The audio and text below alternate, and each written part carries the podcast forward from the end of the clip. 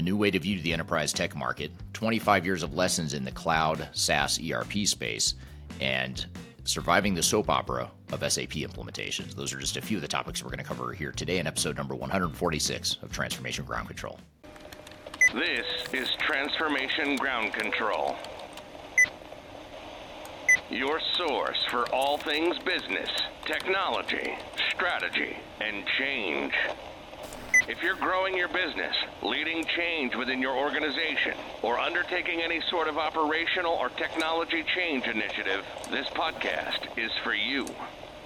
This show covers what you need to know about digital transformation, organizational change, operational improvement, and business growth. Five, four, three, two, one. And now, here's your host, Eric Kimberling. Hello, welcome to Transformation Ground Control, episode number 146. My name is Eric Kimberling.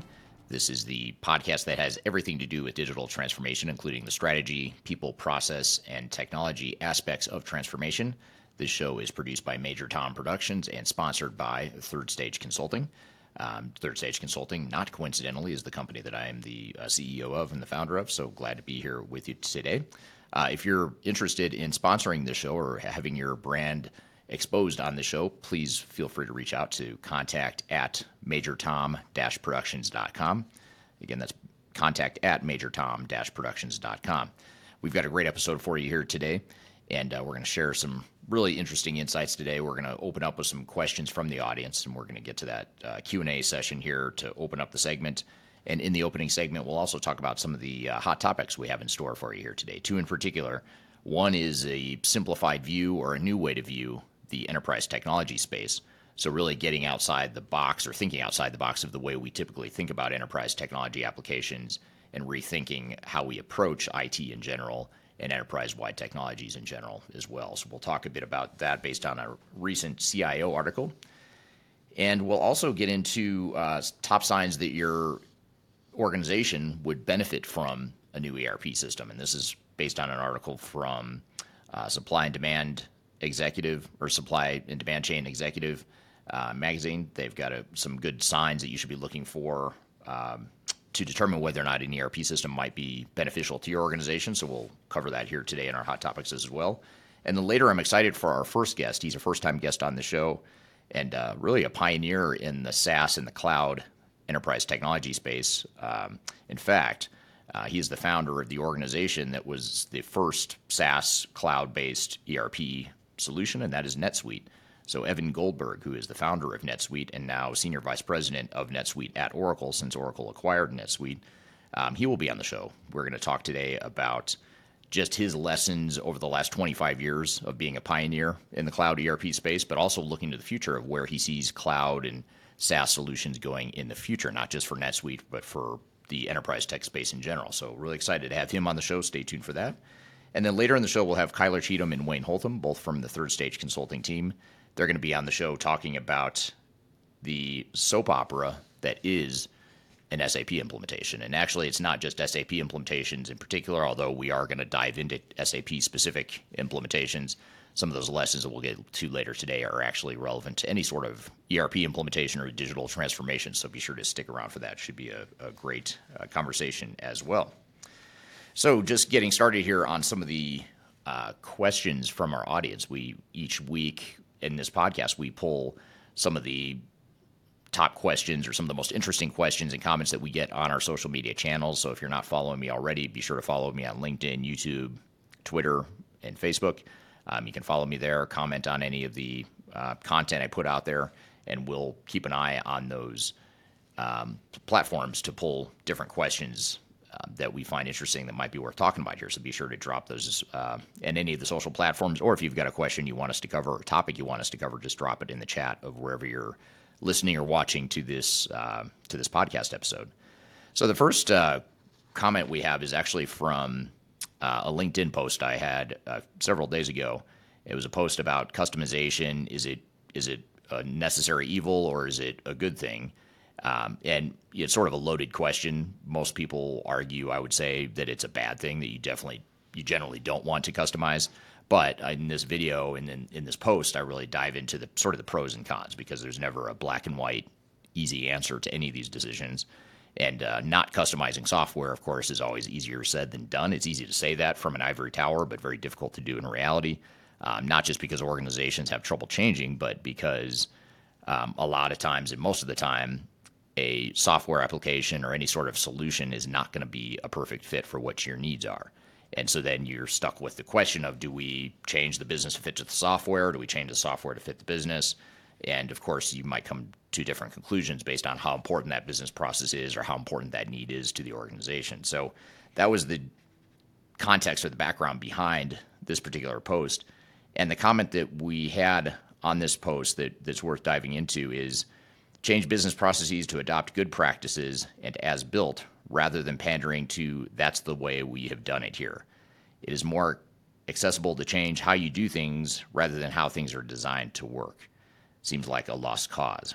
So this person is, uh, of course, advocating for using software good practices. And I like how this person, first of all, does not call it best practices because that's not only because it's a trigger for me uh, personally, but also because they just don't exist. There is no such thing as best practices. So I, I, really like that this person is referring to good practices, and that's that's really a good way to to view it too. I had never used that term, but I think it's something I might borrow from this person because I think it's a it's a it's a good way to manage expectations and the realities of what you're getting with off the shelf software. Good practices might be better than what you've got. It may not be better than what you've got too. That's the other thing that uh, software vendors often don't um, point out. But uh, point being that this person is saying, you know, use this, use these good practices, use the software as built, rather than pandering to the way it's always been.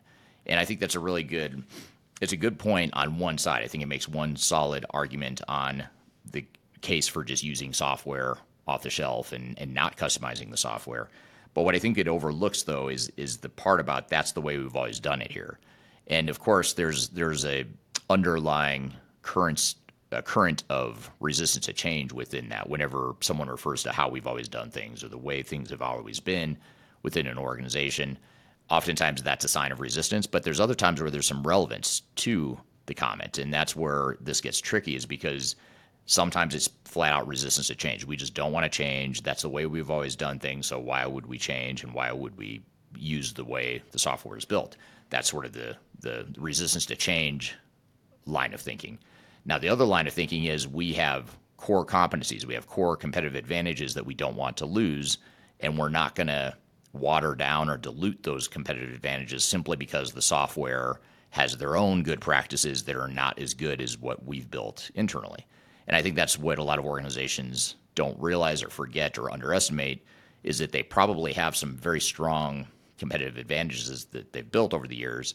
And they've probably created some custom applications or custom manual processes or whatever it is that might be ugly, might not be pretty, but they are competitive advantages and they give you some sort of unique differentiator in the marketplace. Those are the cases where you do want to customize and that's different than if I'm an AP clerk and I just don't like the way a software is set up to, you know, set up certain fields within, you know, a, a invoice processing or whatever. That would be a resistance to change. That would be something where you'd say, okay, Eric, you know, you're an AP clerk. This software has good enough AP practices or best or good practices, I should say. So that in that case, that might be a situation where you would leverage or defer to the way the software is built. But when it's your business processes related to the way you service your customers or the way you build a product or something that's unique to you as an organization, it gives you a leg up over your competitors. That would be a case where you say, yes, we've always done things a certain way, and there's a reason why we've done it that way, and there's a, uh, a value to that. So that's where it gets tricky to where you say, okay, now we've got to decide: do we do we customize the software to get it to do what we need it to do to maintain that competitive advantage, or perhaps we look at a third-party bolt-on system, and that's another good workaround is to say, let's go find a solution that can do exactly what we need it to do. Um, and then, of course, if you need to, customization is not a terrible thing, especially if you're operating in a private cloud or an on-premise uh, type of solution. That makes it a lot easier to to customize. There is risk involved. There's cost. There's additional resources. It creates problems with upgrades later on, potentially if you don't address those upgrades or if you don't address and, and update those customizations. but those are the things you've got to think through, and it's not the end of the world if you do some customization. So I think it's uh, it's hard to think of this as a as a purely black and white decision point. Every organization is going to have a different mix of customization needs or acceptable customization needs. But I think the key is to be objective about it and not get too cornered in a box um, because you just don't want to customize or because the industry is telling you not to customize. Um, on the flip side, you do have to watch the slippery slope of customization, which is what are the big challenges that that organizations have, and that once you start to customize, once you realize you can customize the software, it becomes really easy to continue to customize beyond what you should be doing. So you have to have really solid project governance in place to make sure that you address that. But um, when you're strategic and targeted and selective about when you customize, it's not the end of the world. And, and I think there are cases where, where you can do that and have it make sense. So great question there. Thank you for that comment on LinkedIn. And then another comment here. This one's actually from a YouTube video I posted probably a year or two ago, but the comments continue to come in on this video. It's just a video about what is artificial intelligence and machine learning. And uh, it's meant to be sort of an introduction to machine learning and AI, um, which is obviously a lot of there's a lot of buzz around that. In fact, I know we're going to talk about it here later today uh, with Evan from NetSuite. We'll we'll get to that. Uh, we'll dive into AI uh, based on some of the questions I have for him. Um, but here in this comment on YouTube, this person said one question I have about AI and machine learning, especially regarding ERP and business processes, is how do we ensure the quality of results? So this is an interesting question. I wasn't 100% sure in this question if it's related to the implementation of ERP and new business processes or if it's using AI to enhance ERP and business processes. So I'll sort of ad- try to address both um, as, as, a way to to address a couple different angles here. Um, one is let's start with the implementation. I mean, AI is something you can use um, and we're seeing more organizations use for implementation. So you, you can use AI, for example, for data cleansing. Um, AI is a good potential tool to help with data cleansing, data mapping, things of that nature, getting rid of duplicate data, um, inconsistent data, things like that. Um, that's becoming increasingly important. Of course, with AI, you've got to have better data. So that's a, sort of a um, full circle sort of a thing. If you're using AI, you can use that to improve your data, which enhances your ability to use AI within the ERP system because you have better data um, which leads me to the, I guess, the other angle, which is how do you use AI within an ERP system within your business processes? And as we'll talk about here again later today, uh, when we have our first guest on with Evan from from NetSuite, AI is a big deal, and and for uh, NetSuite, who's who he represents, other software vendors in the marketplace, they're all focused pretty heavily on AI. Whether it's trying to figure out a way to integrate their interface with the OpenAI platform and other AI sources or whether it's b- building their own AI tools to help analyze and, and, create more meaning and insights behind some of the data that organizations are capturing. But I think one of the big things here is that um, you know organizations now have the ability with AI, whether it's open AI platforms or AI tools embedded within your ERP system. There's a lot of great opportunities now to use AI, but it's not gonna benefit your business just because it's in the software. You have to figure out a way to use it and deploy it organizationally and operationally, not just technology, not just technologically, but also operationally and organizationally. How do you get people to actually use AI and use the AI tool sets? And that's a totally different thing, and that's an, that's the hard part. Is it's easy to deploy the technology that has AI capabilities, but how do you get people to use it? How do you get the business value out of it? I think that's where we're really going to see organizations struggle here in the next few years is the the magnitude and the strengths and the power of these tools is so great that it's almost too much for a lot of organizations to really adapt to quickly. And it's almost too much for individuals within the organizations to adapt to quickly. So we have to create and articulate a clear vision of what those processes are going to look like, how we're going to use AI throughout the organization, how it's going to be baked into our processes, and ultimately, we have to build our training and our business processes, our organizational design, roles and responsibilities. We have to build everything around the use of these AI tools in order for organizations to get the full value out of it. And if we don't, we're going to have the shelfware just sitting there AI capabilities, AI tools. We can say we have AI, but we're not getting business value out of it. People aren't using it the way it should. Um, I think um, we'll talk about this more with Evan here later in the show because uh, I, I want to hear his perspective. But what I think you're seeing is is software vendors are also working on getting AI to be more sort of behind the scenes. So it's not putting as much of a burden on humans to know how to use AI or know how to know how and when to leverage AI tools. So in other words, being able to provide, um, I'll, I'll use an example of demand forecasting. So if, if I'm forecasting demand for my product so I can manufacture the right amount at the right time and have it to my customers at the right time, all that stuff, um, that's prone to human error and, and uh, misanalysis and misdiagnosis of data if we're, if we're relying on humans to analyze that data. But if there's AI tools running in the background that give you a forecast of what the demand forecast will likely be based on the data you have and external data as well, that's an example of where it's not imposing a new process per se. It's just giving me a new data set to look at and work from in my job. But I still have to be, I still have to define my job and my roles and responsibilities in my business process to leverage that data. Um, but I think software vendors are trying to make AI a little bit more uh, seamless, seamlessly integrated with the software, if you will. Um, that's the vision, at least, right? That's the direction they seem to be going. They're not all there yet. They're still obviously a work in progress because this is a relatively new technology um, that's just now getting mainstream adoption within the enterprise tech space. So, um, great question there about AI and machine learning. It's obviously something we're going to continue to talk about a lot on this podcast and something that will be covered and discussed often uh, in the industry as well. So, those are a couple of the great hot topics we have to start with here today. I appreciate uh, the feedback everyone has. If you have comments or questions you'd like to ask on this show or you'd like us to address on the show, just drop them in the chat. If you're if you're watching this um, wherever you're watching the stream, uh, drop in the chat, or if you're listening on the audio podcast, you can uh, you can uh, message me on social media as well. So uh, we're going to shift gears and come back to some hot topics here in just a moment. Uh, we're going to talk about a new way to view the enterprise tech space and the enterprise technology market.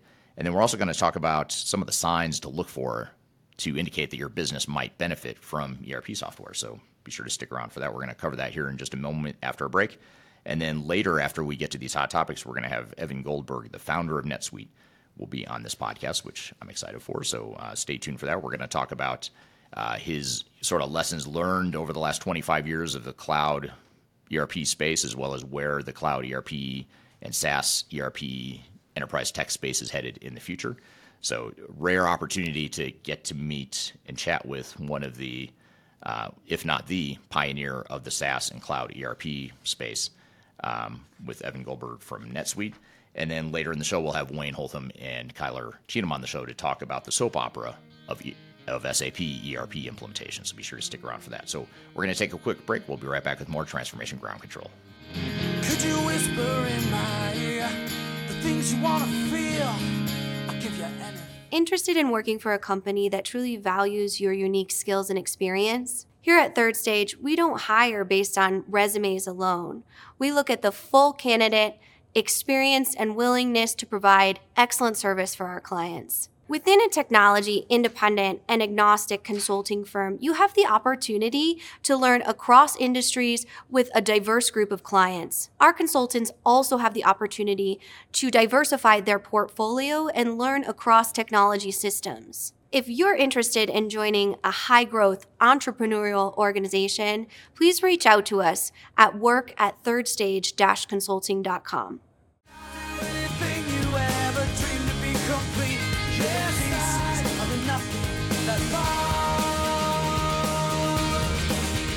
Hello, welcome back to Transformation Ground Control, episode number 146. My name is Eric Kimberling, your host here today. I'm the CEO of Third Stage Consulting, and Third Stage Consulting is an independent and technology agnostic digital transformation consulting firm and also the sponsor of this podcast. Uh, the podcast is produced by Major Tom Productions. You can learn more about sponsorship opportunities on this podcast by going to majortom-productions.com. And you can just spell out the word Major Tom um, like the David Bowie song. Yes, it is named after David Bowie. Uh, MajorTom-Productions.com. Uh, you can learn more about what that company does and some of the media and sponsorship opportunities within the enterprise technology space there. So be sure to check that out as well. So excited for uh, some hot topics here, some really interesting articles and news and, and analysis that have recently hit the press. Uh, one of which is a simplified view of the enterprise technology market, which is a article that was recently published earlier this month in CIO Magazine. And it's really interesting because it, it's written by an industry analyst, but it's an industry analyst who's worked in the enterprise tech space that's sort of not really criticizing, but but challenging the way industry analysts typically think about enterprise technology. And therefore, what he's saying is that the way industry analysts view enterprise technology in this flawed sort of a way is undermining IT leaders and their ability to be able to make good decisions and to view IT the way they need to within their organizations. And the general gist of the article is interesting because it talks about how, um, generally speaking, industry analysts like to break up the enterprise technology space into little buckets. And, and sometimes I'm guilty of this as well in some of my content. I'll, I'll pull out a little uh, fragment or a niche within the enterprise tech space, and I'll talk about you know what the best solutions are within that little niche or how different systems compare within that little little niche. And he's basically saying that that's a faulty way of thinking about enterprise tech, which I, I tend to agree with. If, if that's the only thing you do is look at IT and enterprise technologies in silos, you're not really looking at the whole big picture and the full integrated end to end use of new technologies and new business processes.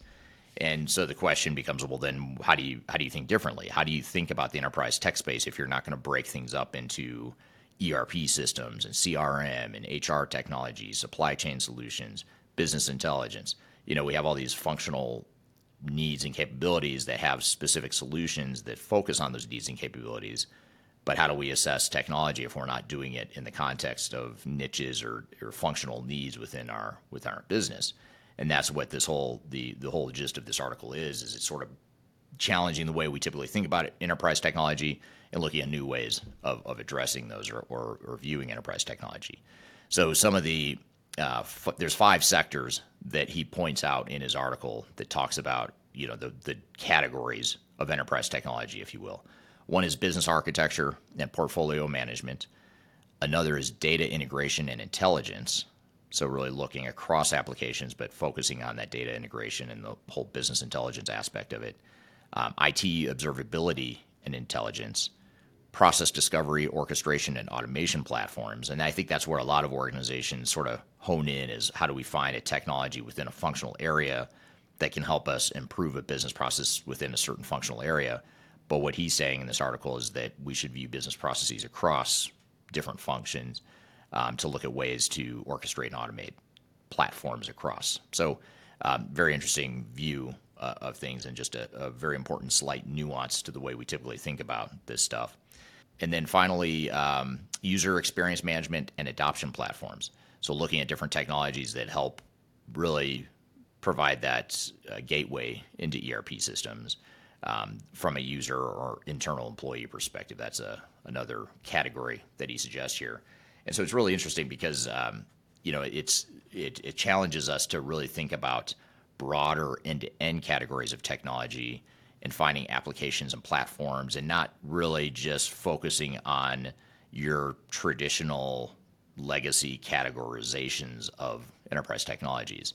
And so I, I like uh, his thinking here, and I think it's a it's a very interesting approach about how digital transformation becomes the platform and digital transformation, your internal digital transformation becomes more of a focus on a platform rather than an ERP solution or a specific uh, application. And uh, it really helps differentiate between the lines of business and the functional gaps versus the universal sort of control room technologies um, that that sort of tie everything together. And you know, one thing I think th- there's a risk here, though, I guess you, to be aware of. You know, if we think about things in this broader sense, is that now we might end up going down a rabbit hole unintentionally of looking at different best of breed solutions or focusing less on an application and focusing more on a platform that we deploy that allows us to potentially customize or create applications or find third party applications based on that platform. So it could potentially unintentionally create this sort of uh, best of breed siloed um, spaghetti bowl diagram of different systems that now you've got to figure out how to tie it all together and have it make sense and have it talk to one another. And then obviously, how do you manage a platform that requires a certain amount of IT depth and capabilities? So um, some interesting considerations there that um, that really need to that are, are worth thinking about, but a very interesting perspective nonetheless in that it's a, a different way and a different lens to view enterprise technologies than we have in the past. So, interesting article from CIO Magazine. I think that was published on November 1st, uh, earlier this month. So, be sure to check that out if you haven't already. It's a, it's a, it's a pretty good article. So, Uh, appreciate that. Um, another good hot topic here today is top signs that your business would benefit from an ERP system. And this is from Supply and Demand Chain Executive. Uh, this article was also published earlier this month. Um, and this is an interesting article because it's written in the context of a supply chain manager or a supply chain management focus. Um, obviously, given the audience of this particular publication with Supply and Demand Chain Executive magazine. Um, but it really talks about the widespread uncertainty that are affecting various industries and how ERP systems can help with that. And so some of the market challenges that the article points out that, that we, we have to deal with and figure out how to use technology to help us deal with is uh, supply chain issues, labor shortages, inflation, uh, mismatch of uh, labor, uh, available labor force versus what's required um, to make the economy continue to grow. Um, talks about inflation being um, higher potentially to close out the year 2023. Um, it's, estimated to be, at least in the U.S., inflation is expected now to be twice as high as it was um, at the start of the year, uh, according to the, Federal Reserve's projections. Um, so those are some of the challenges that organizations are facing. So then you start to think, okay, does that mean every organization needs an ERP system to help manage or mitigate this risk? Or another way to look at it is how how can ERP software help mitigate some of these challenges? So some of the signs that the article talks about that you should look for that might suggest an ERP system could help is one is uh, any sort of industry and regulatory focus. So organizations that sell food, seafood, meat, cannabis, other highly regulated sorts of uh, um, products, ERP systems, especially cloud ERP systems that are continuously updating, uh, can provide better regulatory compliance and better visibility and, and quality requirements as too. So those are that's one sign is if you have uh, a sort of industry focus that requires a very strong regulatory compliance, uh, ERP systems can help with that. Um, workforce discrepancy. If, if you notice that there's a, a labor shortage um, and you're suffering from oversight and quality control issues, that's where ERP software can help as well. And ERP software has historically been pretty good at that. So that's another uh, thing to, to focus on as well. Um, uh, problems with tribal knowledge. So you have a lot of knowledge, a lot of uh, expertise, and just knowledge of your business and understanding your business, uh, but it's all in people's heads and not documented, not repeatable, not you know based in a in a, in a enterprise-wide application that everyone has access to. Um, that's something where an ERP system can help take that siloed knowledge and that undoc- undocumented knowledge and some of the manual processes that go along with that. It's a way to centralize that and create a, a more collective knowledge base versus a individual tribal based knowledge. Um, organizations that have trouble with supply chain visibility, which a lot of organizations do right now, that's another sign that ERP systems or another symptom that ERP systems can help with. And then adapting to change. You know, organizations that are struggling with change in general or aren't able to keep up uh, because they're outgrowing their their systems and their processes and technologies aren't changing fast enough to allow them to keep up with changing market demands. Those are a few of the signs that if you have this trouble adapting to change, those those are symptoms that ERP systems can help with as well. So, of course, this article is not suggesting that ERP systems can solve everyone's problems and every single problem, but um, those are some of the symptoms and potential business benefits that a new ERP system can bring to the table. So, uh, interesting stuff, and uh, always good to really think about. You know, if you are going down the path of a new ERP system, why is it you're going down that path? What is it you, you're trying to get out of the system? What kind of business value do you expect to get? What kind of uh, um, risks are you trying to address? What kind of challenges are you trying to address within the organization? So, uh, really good stuff there. So, um, thank you for that article. Whoever wrote it, I don't. I apologize. I don't have the author's name here, but that was from Supply and Demand Chain Executive magazine. So good stuff. Um, we're going to shift gears here in a moment, though. I have our first guest on the show, which I'm really excited for. Uh, Evan Goldberg's going to be on to talk about um, 25 years in the cloud ERP space, as well as, more importantly, what does the future hold? Where are we headed with the cloud ERP space? That's going to be the, the next step after that. So we're looking forward to that conversation, and uh, we'll have him on here as soon as we take a quick break. But first, we'll take that break. You're listening to Transformation Ground Control.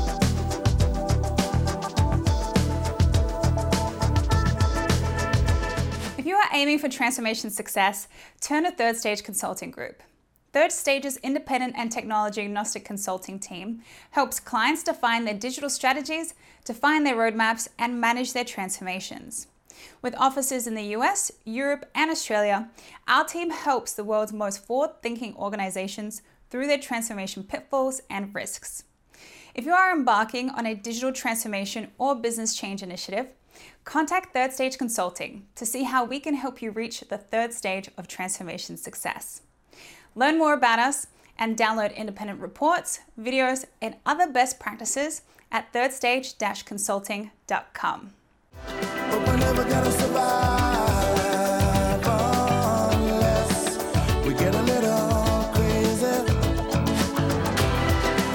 Hello, welcome back to Transformation Ground Control, episode number 146. My name is Eric Kimberling. You can find new episodes of this show every Wednesday at transformationgroundcontrol.com. You can also find it streaming to LinkedIn, YouTube, Facebook, and Twitter, as well as on audio podcast platforms throughout the world. But the easiest thing to do is to go to transformationgroundcontrol.com. And this podcast is produced by Major Tom Productions. You can learn more about Major Tom Productions at majortom-productions.com. And it's sponsored by Third Stage Consulting, which is the company that I am the CEO of. Um, so uh, excited for our next guest. He's a first-time guest on the show. Uh, he's a, definitely a pioneer in the enterprise technology space. Uh, he started his career at Oracle and uh, founded a company that you may have heard of called NetSuite, which uh, went on to become a very successful cloud ERP SaaS solution and has since been acquired by Oracle. So he left Oracle, started NetSuite, and then the company was acquired by Oracle uh, several years ago. I'm going to let him describe his background in more detail and, and, do a better rendition of his own background than that. But that's a little bit about who he is. This is Evan Goldberg. And uh, he's the founder of, of the company NetSuite. And I thought it'd be great to have him on the show, not only because he leads a successful ERP software solution in the marketplace or and a software vendor in the marketplace, but also because he was one of the pioneers of cloud ERP and cloud and SaaS technology as we know it. Uh, back in 1998, when he started the company, this wasn't a, a, thing. Cloud and SaaS was not a thing. It wasn't even a, there wasn't really a term for it. Um, it wasn't called the cloud back then. It was just delivering applications over the internet, and it was kind of a novelty idea or a, a new idea at the time. And uh, the, he built a whole company and a whole uh, niche in the market that has now become the main way that we know software today in the enterprise technology space. So uh, I thought it'd be great to have him on the show to talk about the last 25 years of cloud technologies and more importantly, where we're headed in the future. So with all that being said, Evan, thank you for being here today. Happy to be here. Thanks for having me. Absolutely. So to start, for those that maybe don't know a lot about you or about NetSuite, tell us a little bit about about yourself and about NetSuite. Um, sure. So uh, NetSuite is a business application for fast growing businesses, um, small and medium sized businesses, um, kind of giving you everything you need um, to manage and grow your business sort of all in one place. Um, that includes capabilities that have traditionally been called ERP, CRM, HCM, et cetera, those, all those TLAs. Um, but really, you know, it's about uh, helping you grow and transform your business, giving you the best information you uh, can get to uh, help uh, help you grow and make great decisions. So that's what I do is run this organization at Oracle. Um, we started uh, as a startup 25 years ago. I founded it actually with Larry Ellison, so we sort of always a a cousin of Oracle. I joke that um, when we got back together with Oracle, it was like cousins marrying, but second cousins. Right. Um, and so, so, yeah, so ran ran the company from you know a startup in a, small apartment above a hair salon uh, back in 1998. Built it um, to be a company that went public in uh, 2007, and we were acquired by Oracle in 2016. And over 25 years, we've helped tens of thousands of companies. We have 37 over 37,000 customers right now using NetSuite to help run their business and uh, achieve their their visions. Very cool. Yeah, it's a cool cool story. Um, now you were you you mentioned that you started the company with with Larry Ellison. You were at Oracle prior, right? So you were working for yeah, Larry. That's where I started my career. Larry interviewed me back in the day when he would interview basically everybody coming into the company. It was already 900 people, but he'd still managed to find the time to um, interview at least all the engineers that were coming in. So um, right out of you know while I was in college, I interviewed with Larry and and uh, struck up a friendship and a relationship with him.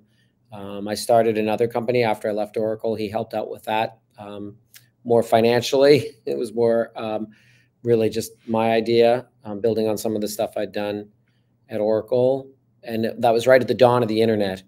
Um, that didn't work out. It was sort of my mandatory Silicon Valley failure. But I learned a lot about running a business, and that's what inspired me to want to do business software. And mm. I came back to Larry with that idea, saying, you know, he used to call me, he called the stuff I did graphics, graphics, my graphics stuff. Um, we were building uh, an application to help people make their sites more interactive.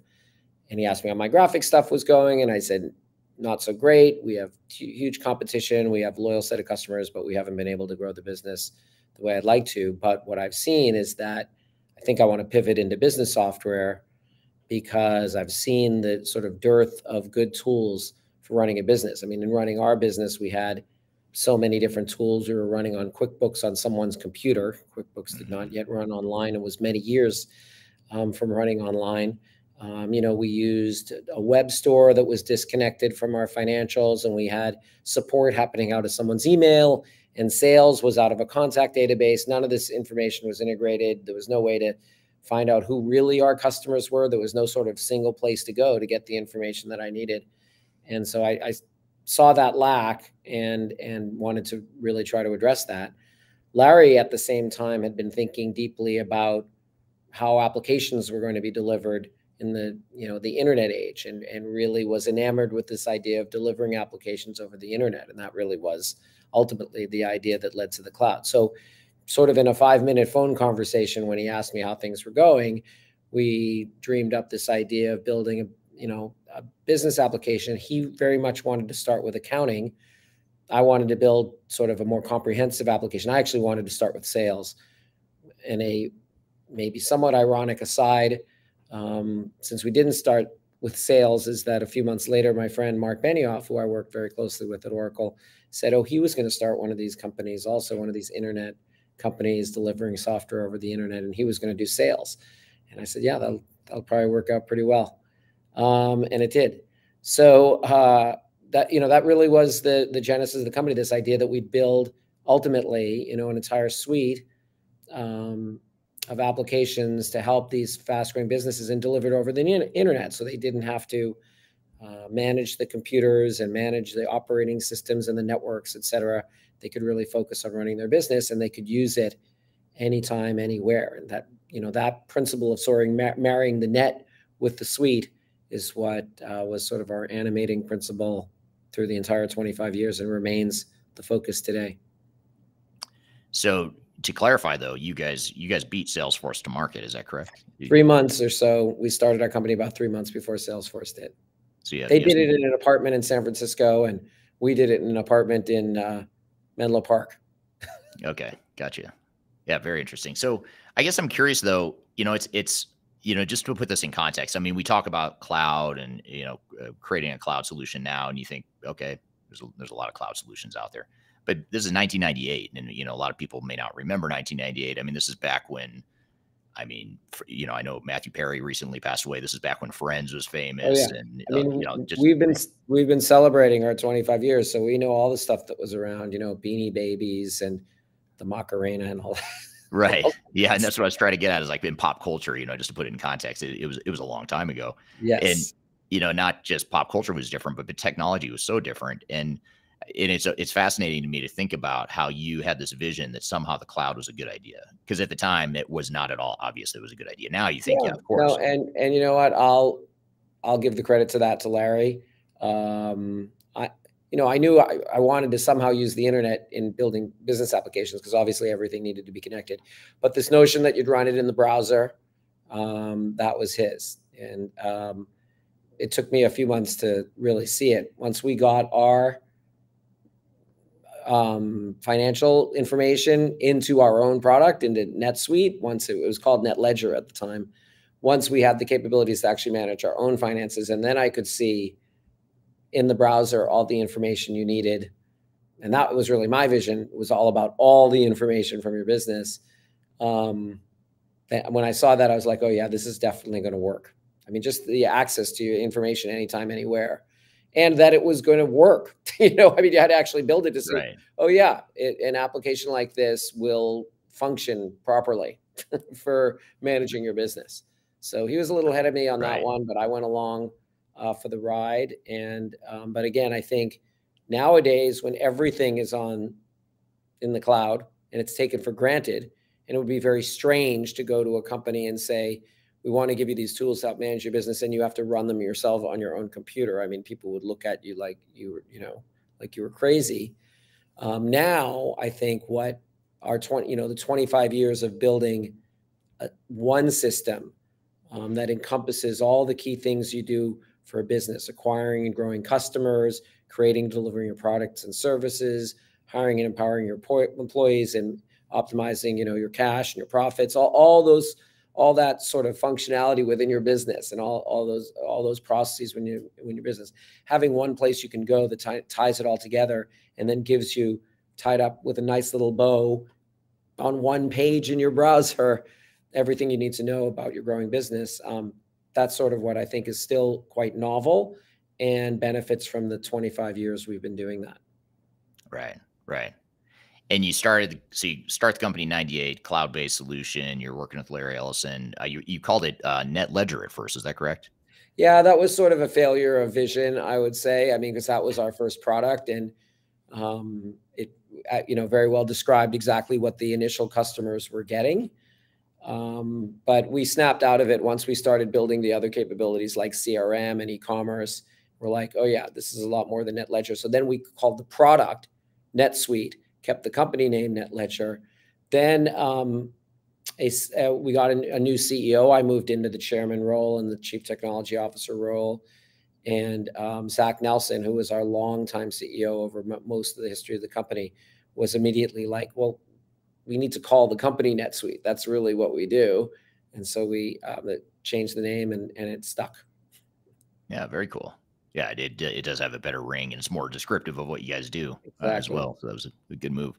Um, so so Larry Ellison uh, has a vision for the cloud. He obviously helped finance the company. It, was he at all involved in the you know in the management or the the creation I mean, of the product or anything like that? Well, okay, so certainly from a high level strategy perspective, he was involved, and I would meet with him um, and talk to him frequently. But the one time that he really dived into the product itself, um, about probably about two two and a half years in, we announced a feature called the Executive Dashboard, and that was really my sort of dream feature. That was sort of really for me at that time the culmination of my vision, which was sort of one place, you know, a page. You log into NetSuite, and it would give you your key information that you needed to know, the key things that you needed to do, again, all in one place. So we announced this uh, feature called the executive dashboard. And of course, every time we did any kind of announcement to the press, we were very um, good about including Larry Ellison's name in the information, right. which would help it get picked up. And so, yeah, so there would pro- there's probably some article written and maybe his Google alert for stories that say Larry Ellison. I seriously doubt he has that, but um, in fact, know. I'm quite sure he doesn't. Um, but somehow he got wind of this and he called me and he said, Oh, you have this dashboard now. Okay. Well, now I want to log in to NetSuite's um, to NetSuite's account. Um, and and I'm going to actually use it. And so over the subsequent two months, so not only could he see how we were using his money, but um, he could also uh, uh, look at the dashboard. And and so he basically became the product manager of the dashboard at that point. And he would call me every couple days and say here's what you need to do. You need to add this drop down that will allow you to change the periods of comparison on everything on the dashboard. You need to add this new uh, chart that shows your performance in sales this month versus uh, any previous um, similar time period. So i would dutifully you know program that or, or one of my team would and then i'd call them and say okay try it now it was much easier to release software back then. Right. And you know that um, was a really fun time because we were really collaborating, you know, at, at a deep kind of product level um, rather than just at the strategy level. And and it's yeah. some of the things that he had us do survive to NetSuite to this very day, twenty plus years later. Yeah, Yeah, and, and again, just put it in context for those that maybe weren't around in the in the late '90s when this was all happening. Wait, you know, there sounds, were people that weren't around. Yeah, I constantly me- talk to the employees at NetSuite, and I'm like, "This was before you were born, or you were, Well, or you were two, you were two at the time. You were probably playing with Beanie Babies at the time that this happened." right, exactly. And you were you were starting a software company while they were playing with Beanie Babies. But but if you put it in context, though, it sounds so simple now. Like, okay, big deal, executive dashboard. But that just was not even close to being a thing back in '98. I mean, you had back in '98, you had in addition to Beanie Babies and the Macarena and all this pop culture stuff we just talked about, you also had green screens. That was still kind of the primary user interface. Was I had a green screen. I'd enter some sort of memorized transaction code. It wasn't even a GUI or a graphical user interface oftentimes. So these companies are using these really outdated systems. At least some of the bigger ones were. Um, QuickBooks maybe wasn't so cumbersome, but but point being that the executive dashboard is one page sort of thing that just wasn't it just wasn't a thing, It- and you guys created that, which is pretty cool back then.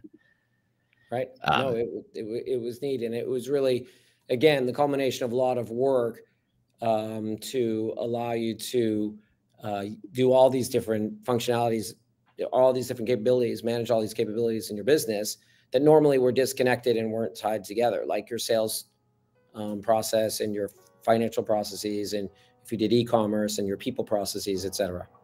Right, right. We're here with Evan Goldberg, the founder of Oracle NetSuite. We've got a lot more to cover. We're going to talk more about the past and the future of cloud enterprise technology. We'll be back with more Transformation Ground Control. Stay tuned.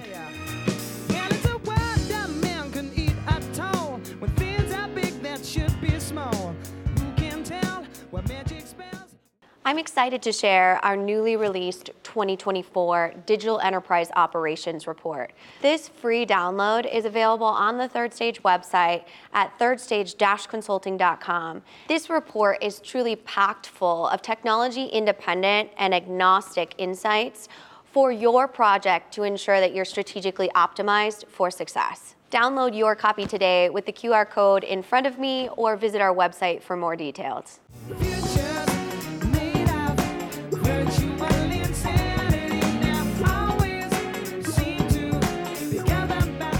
Hello, welcome back to Transformation Ground Control, episode number 146. You can find new episodes of this show every Wednesday on transformationgroundcontrol.com. And the show is produced by Major Tom Productions. Be sure to check out uh, the website there, majortom-productions.com. Uh, but for more episodes and past episodes that you might have missed, be sure to go to transformationgroundcontrol.com uh, for sure.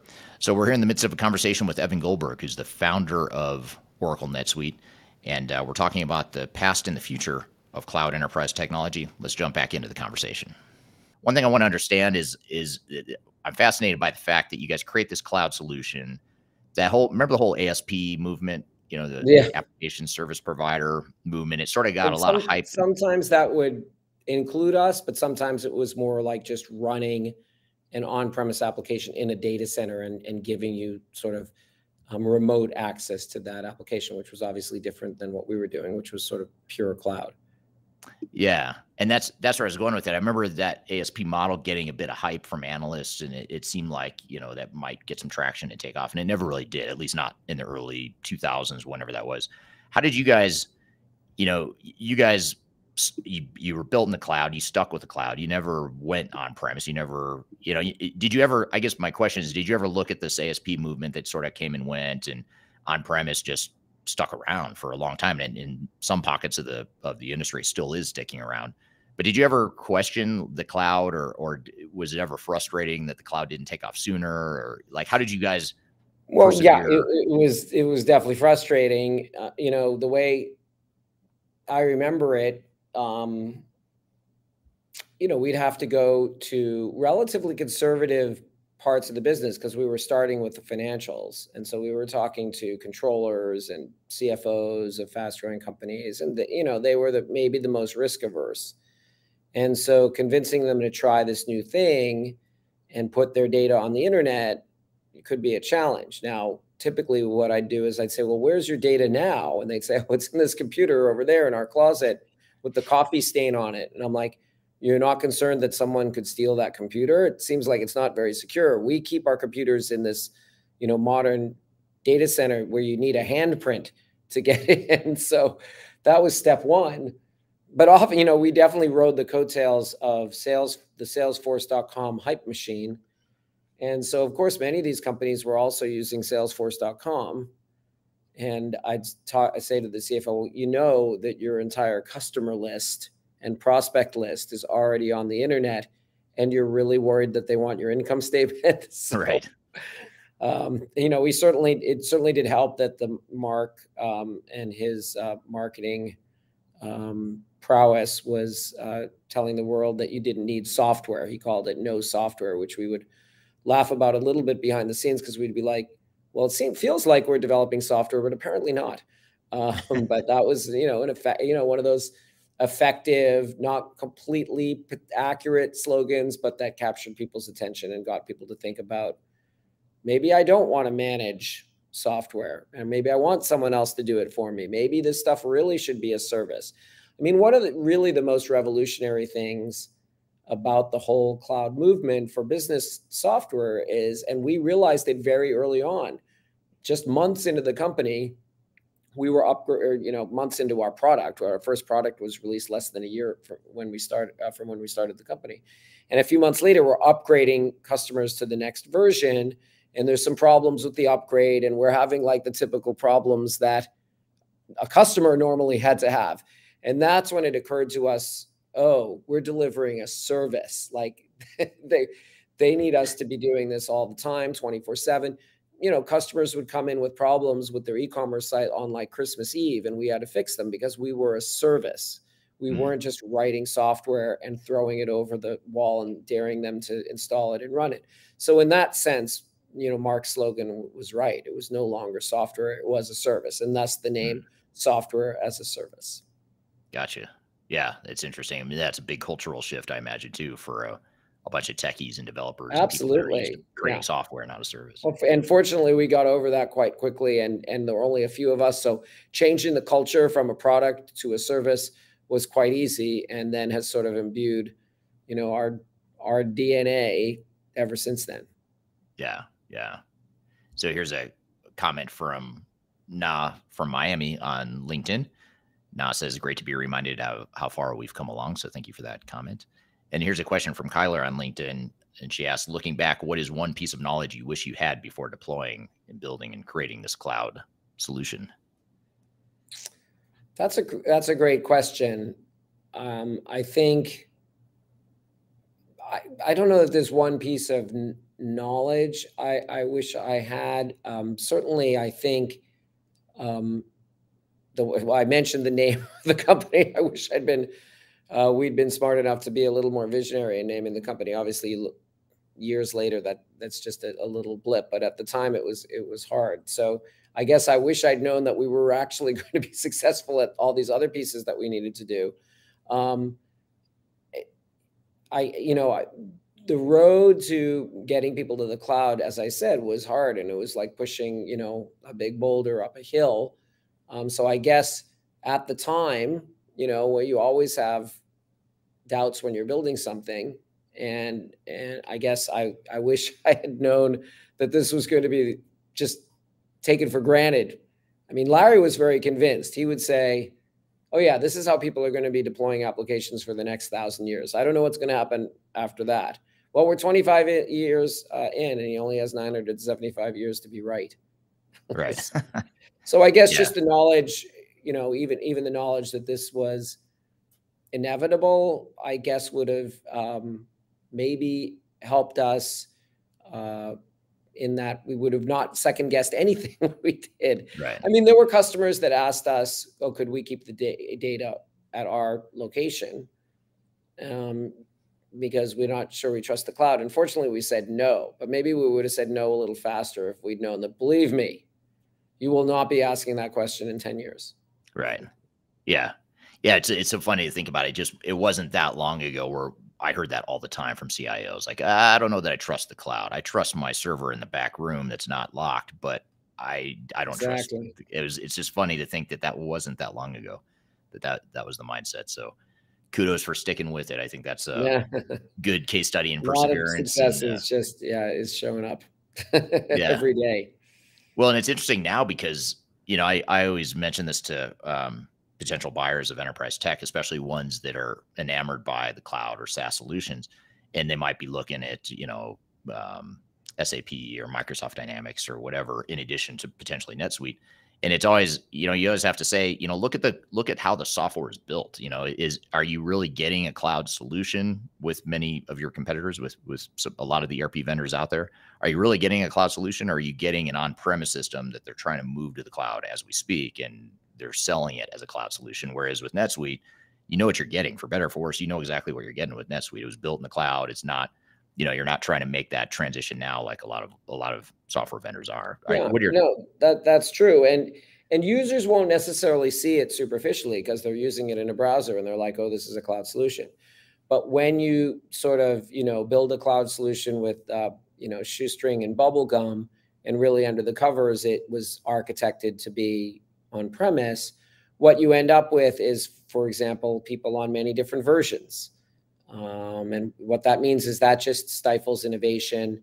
Um, obviously, you don't get access to the latest capabilities until you're willing to, you know, upgrade. Um, and so that you know, the the speed of upgrades, the speed with which we can make sure that everybody gets all the innovation that we're doing, is due to the fact that we really have truly ones We're running one system in the cloud. We're not running a bunch of different versions. We're not running a bunch of different things for different customers. So on the surface, you know, you might not see these differences between the architecture on the surface, but you'll see them ultimately in your experience of using these different products. Right, right. Now, when you look at the 25 years so far um, with NetSuite, what are you, what accomplishment or accomplishments are you most proud of? Well, I'm certainly extremely proud of the companies that we've been able to help grow and the achievements that they've had and the visions that they've been able to achieve. I mean, we're really just there to help. Um, we don't make your business work. Ultimately, that's your idea, your sweat, your toil, um, and uh, and whether your you know your vision really is something that people want and and so and and, and continue to build it and architect it in such a way that you please your customers and they want to come back so we just help with that. So certainly I'm very, very proud that we've helped with so many amazing companies that are doing incredible things and also lots of amazing nonprofits. We have a large footprint um, in nonprofits that, you know, in nonprofits these days really do want to run like a company. They, you know, their ROI, the R in their ROI is is impact maybe versus dollars, hmm. but um, at, but they still want that ROI, and you know we help give them that. And so that's certainly one of the things I'm most proud of. And the team that we've built. Um, you never are successful in these companies without amazing people. And many of the people that I work with still on a day-to-day day-to-day basis have been through most of NetSuite's history, 10, 15, 20 years with the company. Um, at the same time as we continue to bring amazing new people into the organization that can bring new ideas, um, but but you know within the sort of framework of our culture. So the people and the culture that we build um, and i think that ultimately gets reflected in the products that we deliver. So that's certainly another thing that i'm incredibly proud of. Yeah. Yeah. Very cool. Now i i um i was had the opportunity to go to netsuite or to uh, SuiteWorld which is your annual conference uh, a couple weeks ago in las vegas and you and i got to meet there and um, i got to meet a lot of people in the netsuite community there. But one thing you mentioned and you talked about, you talked about a couple things in your keynote. You talked about a lot of things in your keynote. But when I when I asked you to summarize in, in for one of my YouTube videos that just came out, uh, sort of my debrief of SuiteWorld, um, I asked you kind of like what what are you most excited about? You know, when you think about you know the most important developments that you're working on right now, you and your team are working on now at NetSuite, and you talked about artificial intelligence, and then you talked about um, I'll call it user experience, even though you have a maybe a different definition of that or a broader definition than just user experience. But those are the two things you mentioned to me when I asked you, I, when I said, what are the two biggest things? And you said AI, user experience. Can you maybe talk about yeah. why those two no, things are so important? I, I, think user experience is a great way of putting it. I mean, that is pretty all encompassing. What is your experience of using this business application? And the experience of using business applications typically has been less than ideal. I mean, people are sort of forced to use it and they come into work and they're like, oh, okay, I got to navigate my way through this thing that's kind of confusing and um, clunky, and the next generation of business users, the next generation of employees in business come from a world where they have incredibly rich technology at their fingerprints, at their fingertips, sorry, um, on their phones and you know on their laptops, et cetera, that you know they're using for their daily life, their personal life, and they come in and they're that's sort of what they're expecting. Like, why can't my business application be like that? And so that's what we're striving for is you know an application that you come in on Monday morning and you don't mind using. Uh, you actually might even like it. Um, it helps you get your job done. It uses a lot of the techniques that you're familiar with that are being used you know, in other applications that are on your phone or on your laptop. And um, so I think that's incredibly important. And and we've been working on it for many years, and we've been collaborating with Oracle, which um, I didn't expect when I came back here that Oracle ha- would have such a deep investment in the user experience and changing and revolutionizing what it's like to interact with these applications. And then AI, well, AI is very much a part of that. These two efforts of improving the business user experience and delivering, I get, you know, what human like assistance um, and advice, they're very interconnected. And I think that the, the interface of the future may involve a lot of talking. I mean, that's what we're doing on our phones more and more. Um, a conversational UI requires AI. Mm-hmm. Um, so that's, you know, it's deeply, they're deeply interconnected. And of course, what the user experience should be delivering is great advice and assistance for your business.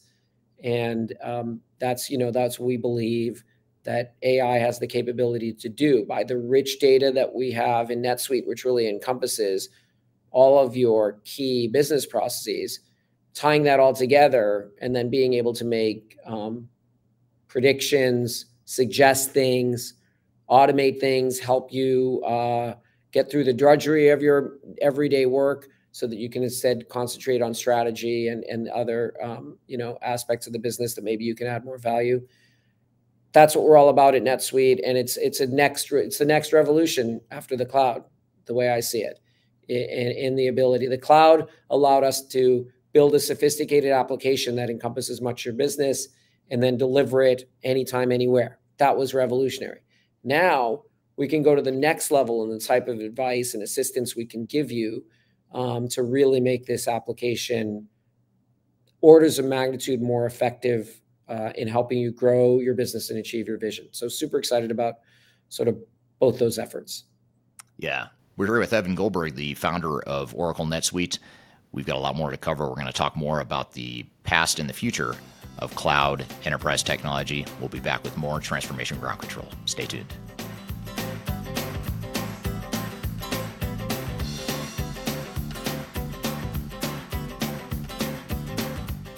If you are aiming for transformation success, turn to Third Stage Consulting Group. Third Stage's independent and technology agnostic consulting team helps clients define their digital strategies, define their roadmaps, and manage their transformations. With offices in the US, Europe, and Australia, our team helps the world's most forward thinking organizations through their transformation pitfalls and risks. If you are embarking on a digital transformation or business change initiative, contact Third Stage Consulting to see how we can help you reach the third stage of transformation success.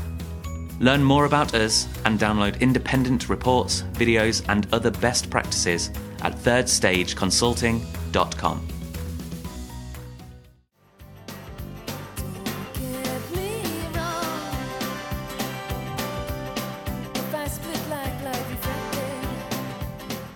Hello, welcome back to Transformation Ground Control, episode number 146. You can find new episodes of this show every Wednesday on transformationgroundcontrol.com. And this show is produced by Major Tom Productions. Be sure to check out uh, the website there, majortom-productions.com. Uh, but for more episodes and past episodes that you might have missed, be sure to go to transformationgroundcontrol.com uh, for sure. So we're here in the midst of a conversation with Evan Goldberg, who's the founder of Oracle NetSuite. And uh, we're talking about the past and the future of cloud enterprise technology. Let's jump back into the conversation.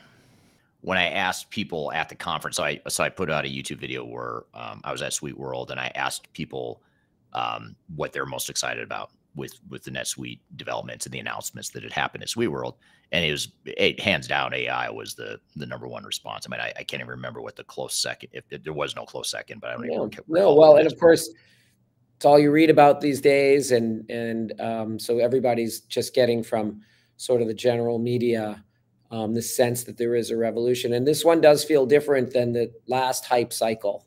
you Mhm. know, yeah and there have been hype cycles between in the last 25 years that didn't really pan out um, and they were more like technologists being very enamored with something this feels very different uh, and obviously you know again obviously be- because of the general press but also um, i think people can see much more clearly how it's going to help them in their daily lives and that's what we're in this for is to help people in their daily work lives um, move faster, do more with less. And I think people see, yeah, this is really going to. I mean, the very nature of some of the, you know, the uh, large language models is they help you develop content much more quickly than you could before, research things more quickly than you could before.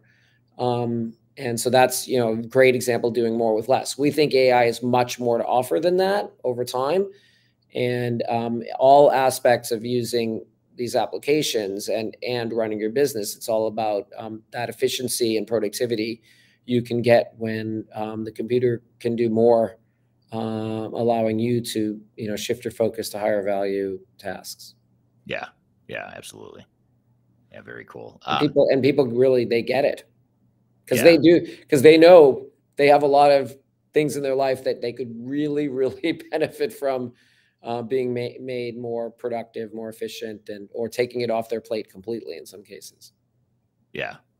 Yeah.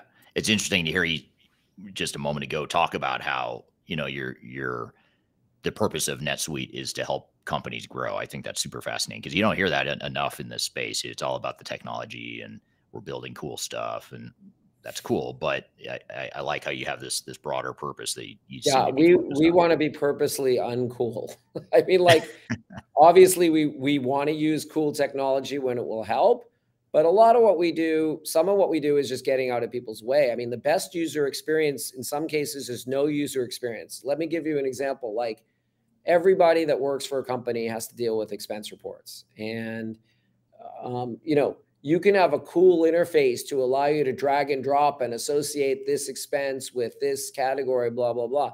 That all looks cool. But what you really want to happen is take a picture of the receipt and then get reimbursed. And that's the entire experience.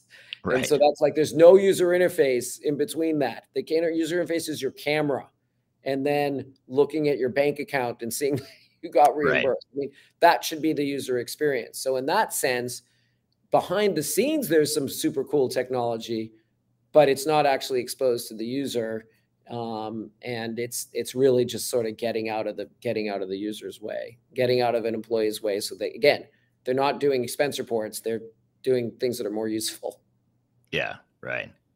Here's a a spicier question from the audience here, uh, uh, from Dennis on LinkedIn. How are you, or how's NetSuite, not you personally, but how's NetSuite uh, better than SAP Business One? Curious to hear your thoughts there.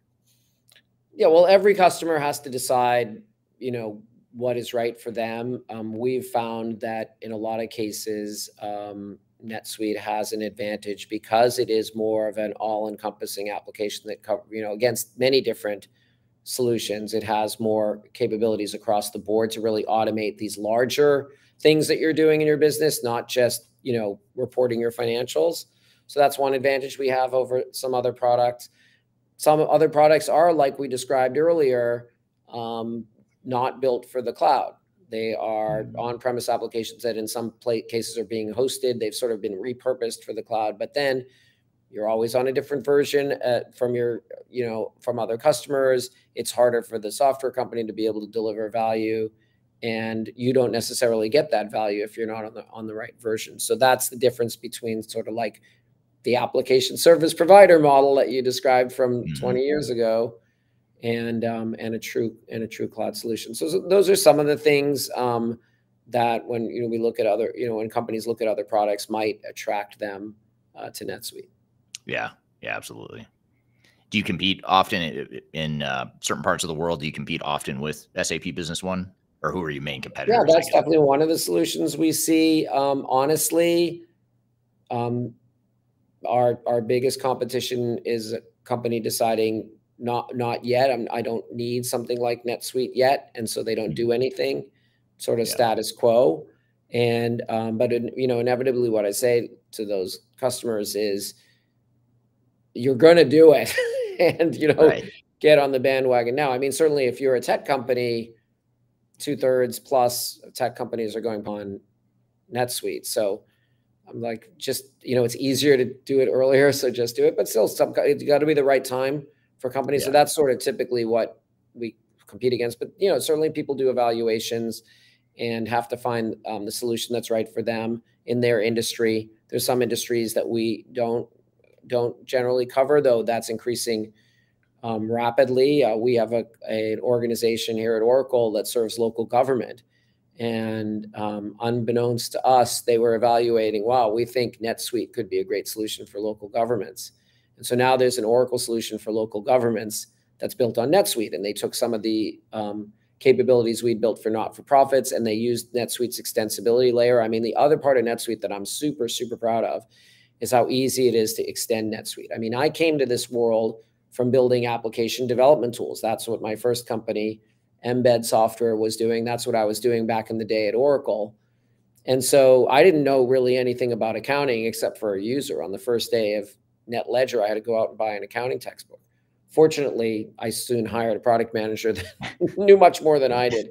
But what I did know is uh, is how to rapidly build applications, low code application developments before it was cool. I mean, I was working on low code application developments back in the literally the 80s um, at Oracle. And um, so that was sort of built into NetSuite is this ability to easily extend it without, you know, necessarily going to code, though we do have JavaScript and, and something we call SuiteScript, which is extensions to JavaScript um, the world's most popular programming language if you do want to extend NetSuite with code. And of course, a lot of our partners use that. So, this ability to eh, extend NetSuite is what this local government uh, organization in Oracle they took that and they built all the capabilities that are needed by local government. Now we have a product for local government. So that's super exciting. Is hmm. the extension of NetSuite into industries that maybe we, you know, we do cover a ton of industries. And by the way, this is an aside. This whole notion of industries is rapidly changing because companies are blurring the lines. We've been saying this for years. Service companies are becoming product companies, product companies are becoming service companies. You see it in many of the consumer products that we use that are a combination of a piece of hardware and a service. And NetSuite is sort of uniquely, that's another when we talk about um, other products, they may be particularly good at one part of that equation, but now you really need to be good at everything. And we have very powerful companies uh, capabilities for service companies that deliver services and very powerful capabilities for companies that deliver products. So sort of a hybrid company which is increasingly how a lot of companies are being built benefits from our expertise in both of those areas. Very interesting. Kind of along those lines though um, you're talking about extensibility and, and development to, uh, of the solution if if you want to extend the capabilities. Uh, this is a question from linkedin what are your views on the customization some of the NetSuite customers are making? Yeah. On their on their end, do you see that as a risk with too much customization? That's a fantastic question. And we saw years ago that this could be a double-edged sword. And even within, you know, we have a kind of unique organization in this way also, which also separates us from some of these other products, in that we have a very, very robust um, cu- customer success and, cu- and customer delivery organization where we do the implementation. NetSuite does the implementations for the majority of our customers. And we, you know, we've built a incredible team and an incredible methodology there. Um, obviously, we also generally are the ones we do sell through partners, but generally NetSuite sells it. We, we're really a full service organization that there hasn't really ever existed something like that for companies in this size, you know, that have outgrown their initial accounting package but aren't ready for the and maybe never ready for these big, big applications like um, like SAP. And uh, you know, there really hasn't been this offering of a sort of one-stop shop that can sell you the capabilities and and service them and implement them, do post go live services to help you become successful. And obviously, we build we build it ourselves. But in the earlier days of NetSuite, you know, our even our team and uh, sometimes partners would take the fact that you could build anything on NetSuite. I mean, it is a full application development environment. You could build NetSuite on NetSuite.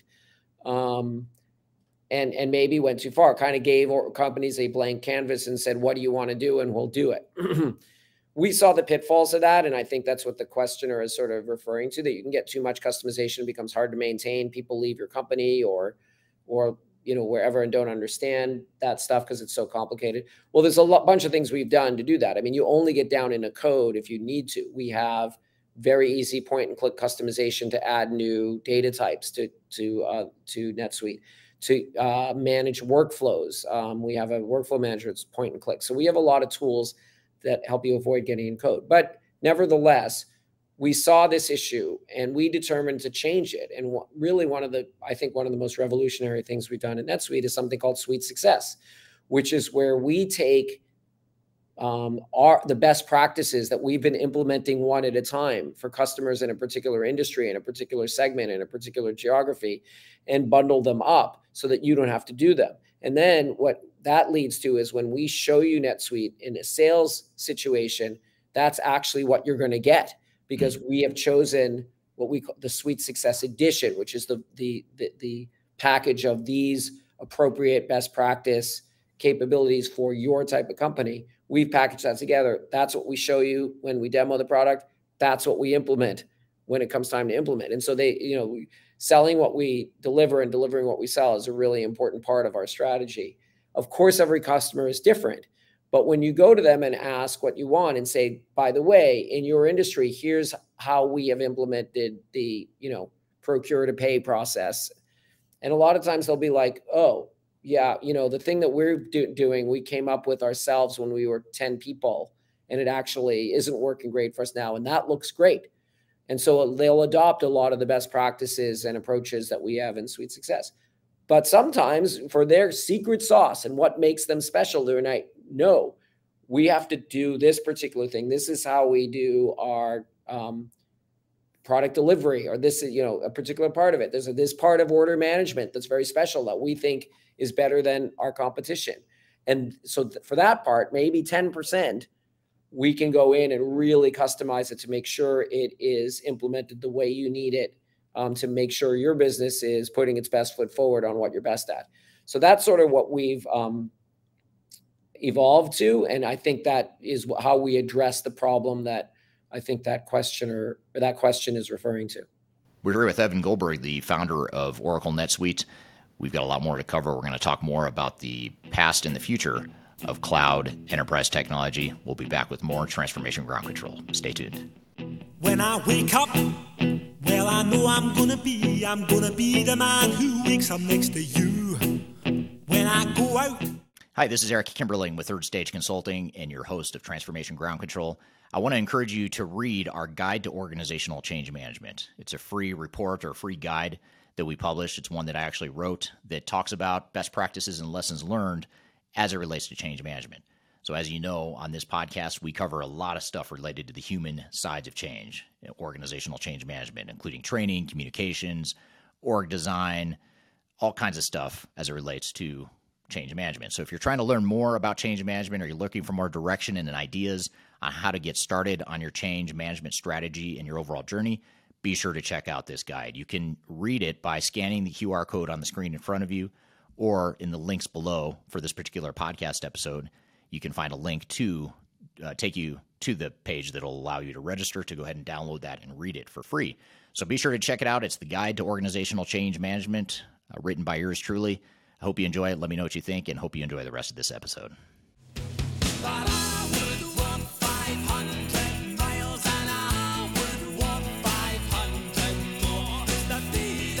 Hello, welcome back to Transformation Ground Control, episode number 146. You can find new episodes of this show every Wednesday on transformationgroundcontrol.com. And this show is produced by Major Tom Productions. Be sure to check out uh, the website there, majortom-productions.com. Uh, but for more episodes and past episodes that you might have missed, be sure to go to transformationgroundcontrol.com uh, for sure. So we're here in the midst of a conversation with Evan Goldberg, who's the founder of Oracle NetSuite. And uh, we're talking about the past and the future of cloud enterprise technology. Let's jump back into the conversation. I was fascinated at Suite World too, by the way, with how many partners are in your ecosystem that are they're creating these not custom solutions, but they're creating within the NetSuite platform. They're creating um, niche or you know um, you know industry best practices industry specific yeah. or you know extending some capabilities of netsuite where we may not go far enough for some companies it's great and that is certainly another thing i'm incredibly proud of and that is especially i'm incredibly proud of it because they're using this platform which as i said that's the thing i actually knew about when i came when i you know when i started netsuite so that's that's really exciting to me and something that we will always continue to nourish and um, and, and value as part of our offering. Yeah, yeah, absolutely. Um, so here's a question from um, let me pull it up here. Is getting a little bit sort of technical, but not not super technical, I suppose. Uh, this is from Liberty on YouTube. Liberty asks a lot of SaaS have moved services to AWS or Google Cloud. While this may be more reliable because of the infrastructure these two giants have, it also concentrates the catastrophic risk in two companies. Um, so it's a comment uh, more than anything. Yeah, I mean, interesting. I mean, um, we've made no secret of the fact that we've moved to Oracle's cloud infrastructure, which is you know a similar um, hyperscaler, you know, big big provider of computing power over the internet. Um, and that's been great for us. Um, it allows us to expand to new data centers around the world. It takes it, it kind of gives this, it's the same promise they give us as we gave to customers back in the day. Like we said, you don't have to manage operating systems and you don't have to manage software upgrades um, and compatibility. Well, they're like, you don't have to manage computers and networks, and and we'll do that for you, and that's great. It just allows us to focus on what's important in in our business. And um, you know, all of our customers on OCI, they've seen significant performance gains. As I said, we can put all of our Australia customers in an Australia data center. So that's been super exciting um, for us. And, uh, you know, it's a similar promise that I think these other services are providing to uh, software companies. Um, you know, and the fact we had to build everything ourselves back in the day. You know, I joke about how, and you know, I'd go to customers and say, "We have our, you know, we manage your data in a professionally managed data center." Well, the first version of NetLedger was in a computer in our office, just like our customers. Right. Um, we didn't have access to AWS or Azure or Oracle Cloud Infrastructure um, back then. We had to do it ourselves. So, in, I guess I envy a little bit these uh, the next generation startups that have that available to them. Right. Yeah. It, it definitely lowers the barriers to entry uh, for sure, sure. I imagine compared to what you dealt with in, in back in '98, especially. Um, what when you think about the enterprise tech space in general, um, what do you think the biggest misconception is that analysts and potential buyers have about NetSuite? In other words, you know, what where where does perception not match reality in your opinion? Well, uh, you know, I think they call us cloud ERP, and look, we're guilty of marketing ourselves as cloud ERP because there's a certain group of people that understand that, though I'm not sure it's all of next generation entrepreneurs that know either what that stands for or even heard of it. So we have to, you know, that's just part of our our sort of outreach strategy. But I think these industry terms like ERP and CRM and HCM are somewhat constraining. So I think the misconception is that we are just a cloud ERP provider when we really mm-hmm. provide much more because again, we're thinking about it much more holistically. We're trying to break down the barriers between these different sort of industry terms that that we've come up with as an industry that really aren't connected to how users think about their business, especially fast growing companies that are still very interleaved and weaved together. You know, everybody's doing everything. and like, you know, the person that's doing sales is also, you know, probably um, uh, screwing in, you know, face into the wall and doing facilities at the same time. I mean, everybody, you know, that's the nature of a startup. I've been there um, a couple times, and um, everything is really tightly tied together. And that was my frustration when I had this 15 person company with like six different applications to run our business. That's like one application per two and a half people. I mean, right, that's too right. many. So I think that's maybe the misconception is that we fall into one of these traditional uh, software categories when really we're doing something that's that's uh, that's quite different in, in in encompassing so much of what you do as a fast growing startup. Yeah, yeah, makes total sense. Um, here's a really interesting question that just came from uh, LinkedIn. This is from Neelan on LinkedIn, and he says, "As demand for NetSuite grows, how does NetSuite think about training talent within the ecosystem, both on the implementation and post-implementation Yeah. side?"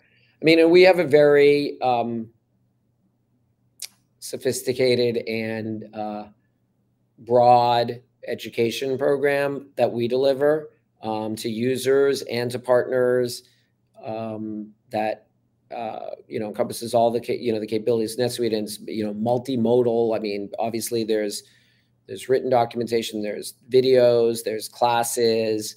Um, so you know we we definitely put an emphasis on education and um, everybody that ha- has NetSuite has access to that. And then there's um, ability to do more custom things. Some customers want sort of custom customized education for their for their company. But um, it's it's incredibly important. Of course, we want to make the software self-documenting to the degree that we can, but especially for developers, there's always going to be a, a need, need for that, and that's why we have things like SuiteWorld sweet world is an ability, you know, with the with all the sessions to learn a ton, and then also make the connections that you need, you know, to be able to get your your questions answered down the road. Um, you know, and again, you talked about all the partners we have. We're fortunate; many of those partners are started up by have been started up by people that have worked at NetSuite in the past and employee, you know, and it we never like anyone leaving NetSuite, but if they go to a partner and help them be successful at something that's going to help our ecosystem, um, that's that's a positive thing. So it's definitely a process. You know, there's always a, a need for people with with NetSuite skills and education. I'd encourage people, know, if you're involved in some way in in NetSuite or in the NetSuite ecosystem to build those skills because I think you know again with our success in tens of thousands of companies and we obviously have ambitions for it getting up into even more digits. Um, there's a lot of opportunity there for people to deliver um, to deliver to these customers um, beyond what obviously we can do as a as a single organization. Yeah, yeah, makes makes total sense. And I think that's uh, you know, back to your point earlier about how your biggest competition is not another software vendor per se, but it's the the companies themselves or the potential customers that are doing Do nothing. Yeah, they, do nothing is what we call it. it. So when- DN. It's a two-letter acronym. yeah, yeah, the, the dirty word that every salesperson hates to hear. Um, but what um, what what are you guys doing to? How do you address some of the challenges that a smaller or high growth organization has in implementing new technology? Which every organization struggles to some Yeah, degree with- absolutely. but but Well, high know- growth companies, I think they have their their own unique challenges. Absolutely, absolutely. And you know, they don't want it to be a big bureaucratic heavyweight process. They're like, you know, let's just get her done. And so we have to balance the need to do it right and do it well and use best practices with their need for it to happen quickly and easily and they don't have a lot of time on their hands to be working on this. So we're always trying to tune our processes to make that, you know, as as painless as possible. Again, one of the biggest things is suite success. The fact Mhm. that we already have much of it implemented for you Yeah. because we've done it for 5,000 other companies like you. And uh, then the last mile part, obviously making that as, as painless as possible. We're, we're working really hard on that alongside our user experience is the adoption experience. And we expect to see that improve in leaps and bounds over the coming years from a lot of work that we've been doing behind the scenes. Um, and you know, taking our 25 years of experience of, of, of delivering these tech, this technology, these technology solutions to customers that are low on resources that don't have an IT department, or if they do, it's one person who's also, you know, as I said, selling on the side or what, Right. Or or do managing the website or doing the, you know, write, writing the marketing content. Fortunately, they have AI to do that for them now. But um, yeah, so the you know that's the environment in which we deliver these solutions, um, and we're very tuned attuned to that to that, and we're just taking you know our experience and really trying to build it into the process to make it as painless and get you up and running on NetSuite and and get you that rich information um, and those productivity boosts that you you know signed up with us for in the first place. Yeah, absolutely. So, so what's next? Where do you see NetSuite? Um, how do you see NetSuite evolving and its position in the marketplace with the product itself? What, where do you see the future of NetSuite? Well, certainly, you know the themes we talked about earlier, and that I um, talked about at our user at SuiteWorld. Um, you know, next generation business user experience that's much more approachable, friendly, easy. AI that really helps you in your daily tasks and and helps identify patterns and suggest courses of action, helps you accomplish those courses of action easily. That's where all our focus is. And I think you'll just see over the coming years more and more that come to fruition. We have a vision. In fact, I delivered a vision at SuiteWorld of what NetSuite could look like in the future. And much of it is available right now with technology. We just has to, have to get it done. So we are, you know, have our nose to the grindstone on delivering this great value as soon as we can to our existing customers. Again, because everybody's on the same version, everybody's going to get it, mm. and um, and then they'll give us feedback and we'll improve it. You know, we listen. That's the most important way that we improve the product is by listening to our existing users, and um, you know, I, I, think each year, year in year out, we're going to be showing how we can um, help customers even more easily um, use NetSuite to achieve their transform their companies and achieve their vision. All right, thank you, Evan. Great conversation and uh, great questions from the audience, and uh, really interesting to hear the journey from the way things were in 1998 and the way technology was in 1998. It sounds so simple to create a cloud uh, software company, but uh, not only is it not simple to start a company of any sort, uh, including a tech company, but especially back then when cloud computing was not a thing, it was not widespread, it wasn't well known or well understood at the time, and nobody was really doing it. So it's really interesting to hear that journey back in 98 to where we are today in the enterprise tech space within the cloud world, as well as where we're headed in the future with AI and user interface and some of the other things that, that Evan talked about. So, so great conversation there. Uh, a lot of a lot of good takeaways. And if you haven't uh, already, be sure to check out my YouTube channel. Uh, if you go to my YouTube channel and just search uh, NetSuite SuiteWorld, um, you'll find a video I published just a couple weeks ago that uh, is from my visit to the annual NetSuite conference, which is called SuiteWorld. Um, I interview for a few minutes. I interview Evan, not in nearly as much detail as I just did in this podcast, but I do interview him for a few minutes in that video, as well as other people that were at Sweet SuiteWorld to find out what they're excited about and what some of their observations are about where NetSuite is headed with their with their product line. So really interesting um, video. If you want to check that out, you can find that on my YouTube channel. I'll, include a link to that in the description field below as well. So uh, great conversation. Great having him on. Would love to have him on as a guest in the future as well. So always good to chat with a pioneer in the enterprise tech space. Uh, on this show, which is what we try to bring to you, is a, a lot of a lot of great thought leaders and pioneers in the space. So, speaking of thought leaders and pioneers in the space, we are going to bring on two more guests here after a quick break. We're going to bring on uh, Kyler Cheatham and Wayne Holtam from Third Stage Consulting. Uh, Kyler is our marketing director, and Wayne is the managing director of our Asia Pacific office out of Australia. And he manages all of our Asia Pacific clients and, and team members down there.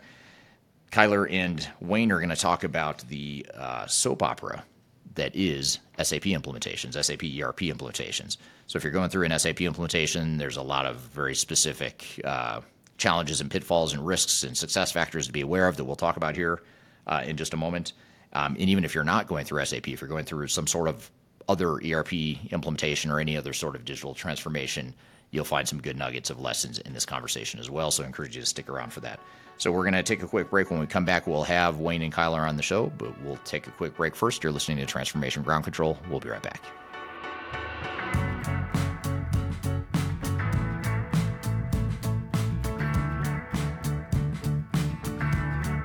I'm excited to share our newly released 2024 Digital Enterprise Operations Report. This free download is available on the Third Stage website at thirdstage-consulting.com. This report is truly packed full of technology independent and agnostic insights for your project to ensure that you're strategically optimized for success. Download your copy today with the QR code in front of me or visit our website for more details.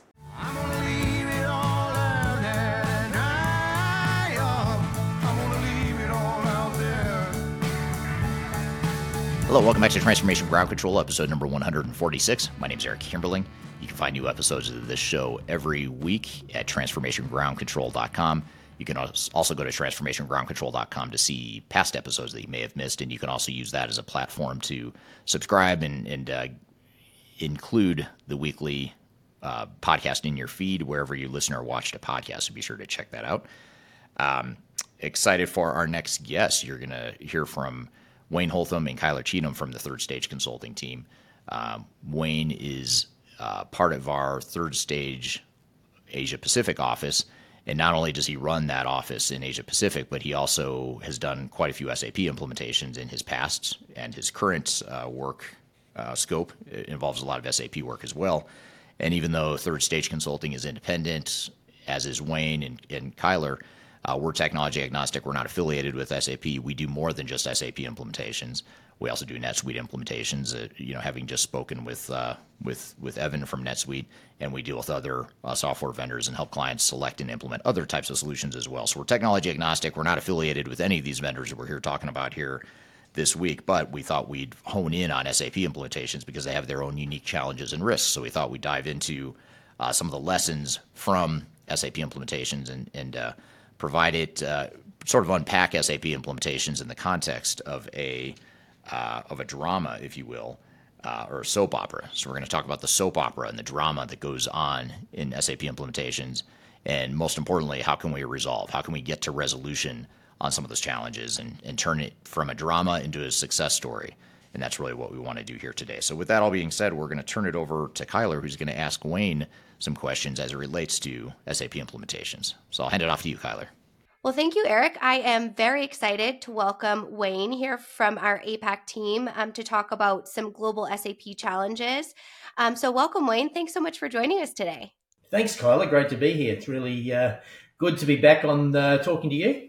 Yeah, a veteran member of Transformation Ground Control. So we are very excited to have you back. And today we're talking um, kind of almost as a capstone conversation of what we've talked about a lot this year, which is kind of SAP epidemic of failures that we've seen. And whether it's high profile news stories, whether it's our own client work when it comes to our restoration and rescue projects, and even our expert witness work, which we're able to do because we have that technology agnostic and independent positioning in the marketplace. So with that, we came up with a, a fun way to kind of talk about it today. And, and we're talking about um, control S for sanity, surviving the soap opera of SAP implementations. Um, so Wayne, I, I again, I, I know much of our audience knows you, but if you wouldn't mind, would you just give us a quick background um, of what you do here at Third Stage and kind of your um, overall experience with SAP? Yeah, sure. Uh, I'm Wayne Holtam. I'm the Vice President for the uh, APAC region. So I'm based uh, in Australia. And probably my background is I've spent the last 25, maybe even a bit longer. I don't care to admit that. But um, years in, in in digital transformation, a lot of them have been SAP rollouts, and so uh, there's been good, there's been bad, and there's been really ugly. So yeah. Yeah, the good, the bad, and the ugly. Well, we're going to cover all of all of that today. But as Wayne said, he manages a lot of our APAC business, or all of our APAC business, as well as a lot of our global clients, because we do have clients, you know, that have have parts across the globe that we kind of tackle as a team based approach. And if you want to see more from Wayne as kind of pre work for this conversation, he's actually on our playlist and you can um, see all of his specifically my personal favorites are the process mining and the target operating model he talks about too. But today we're going to talk a little bit about sap so wayne kind of big question here is why are sap implementations so difficult yeah, well, it's always the big challenge because if you talk to the salesperson for SAP, they aren't difficult. They're very easy to actually roll out. But the challenge is the organization. SAP is quite detailed and it's quite, it requires a lot of understanding of who you are as an organization, as well as how you go about the business you actually do. And um, often um, they're sold as if, oh no, we'll just put our approach in and just roll it out and everything will be fine on the day. And um, and that's that's the challenge. And I suppose where some of the failures happen is that if we've an SAP client already and we've had SAP for a number of years, and then we're moving to a new, the S4, the problem with that is that previously we could sort of do what we wanted. We could customize it to suit our every need. And then when we get to the new S4, it's not as easy to be able to do that. And so um, so that's that's often where that transition is not just an upgrade anymore. It's actually a, a complete shift uh, in the way you think, the way you operate, the, all the screens you see, um, and that's that's what's so difficult. So it sounds like even if you had a legacy SAP product, moving to specifically S4 HANA is almost like a completely new evaluation and implementation. Yeah, it is, and and and it's interesting because S4 is looking for um, roles and responsibilities and and people actually doing certain tasks, whereas previously that was blurred. It was anybody could do anything. You could limit the access that some people might have had to SAP, whereas now it's much more about the roles, processes, and responsibilities. And so that's a whole different way of working for many organizations because I've never had that sort of uh, definition about who did what and and restriction on how they go about and do it. So. So, speaking of drama, since we are talking about the soap operas, we see a lot of very high profile SAP failures in news coverage. Do you still do you feel like SAP gets a bad rap on that? Um, as we don't see a lot of times as many ho- high profile failures by someone, say, on the same level like Oracle. Yeah, I think SAP deserves a bit of the, the bad rap they get, and, and and I'm not being mean there. It's just the fact they've got a great sales machine, and it makes makes it like we've just got to flick all these switches and and the lights are on as such. And and SAP's not like that. Um, and and that's the problem is they sell a very easy solution when really it's probably the most complicated solution of all of the ERPs I've ever worked with. So so it's um, if you've done SAP and done it well, you could roll out any other system, but not many get it right, and that's the challenge I think that happens with uh, with SAP implementations. So when you talk about kind of the the need to define that phase zero planning for SAP implementation, what if you already have that legacy system? We just see so many clients, especially in those high profile cases, that are looking at going from their legacy SAP system to S4 HANA or even going to an Oracle ERP uh, opportunity. How do you ensure that you actually know what you're getting into in that evaluation phase and you have kind of that pre work done? Well, it's an interesting uh, thing for many organizations is that understanding what you do and how much you actually use your current SAP system is is what that readiness should actually look like. What's my data look like? How should that be? And I'll just share a little little bit of a story with you. We worked with a, a large um, client uh, in in Asia, and um, and they said, well, we've had SAP for the last 14 years, and so uh, you know we're really embedded with SAP. And so we actually did a process mining exercise for a particular section of their business, and we realised that they didn't actually use SAP. They actually used SAP for their financials, and they used SAP to actually put numbers into. But no one actually outside of the back office actually used SAP, and so it, it was probably less than 5% of the business that is, actually was using SAP. And so you start going, well, should I actually put in SAP again or move, or should I put in something new because it's hmm. exactly the same thing? And so they actually opted to go to a completely new platform when they realized they actually don't use their SAP. And there's a lot of that happening for clients across the globe where really we don't use SAP in the way we have spreadsheets that feed information into SAP. We draw information out that's based on those spreadsheets that fed it in. Are we using SAP? Not really, and that's that's probably the challenge why many struggle to actually implement either a new platform or SAP again. Wow, that's really interesting. So, not that we're going to, we gave your pre work on process mining, so we won't go down the rabbit hole there. But how important are our initiatives like process mining or even maybe pre pre implementation audits to understanding those really critical requirements when looking at a large system like SAP S4 HANA?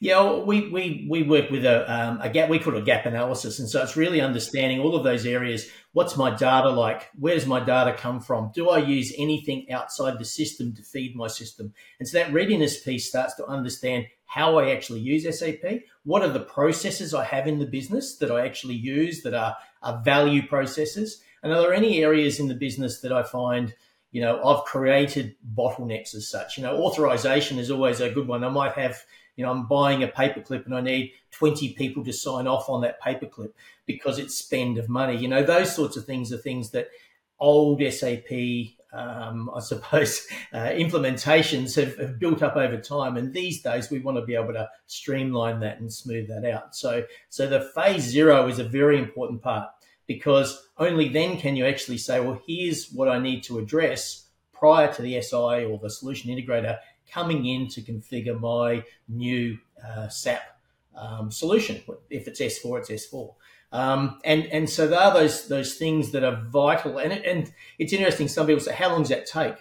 For a large organisation, it might take six months. And so, am I prepared to actually wait six months to get my system in, or am I prepared to actually not do that and then spend 12 months to two years extra than what I thought I could do to actually implement? And that's these failures uh, tend to happen and where we start to see them in the news.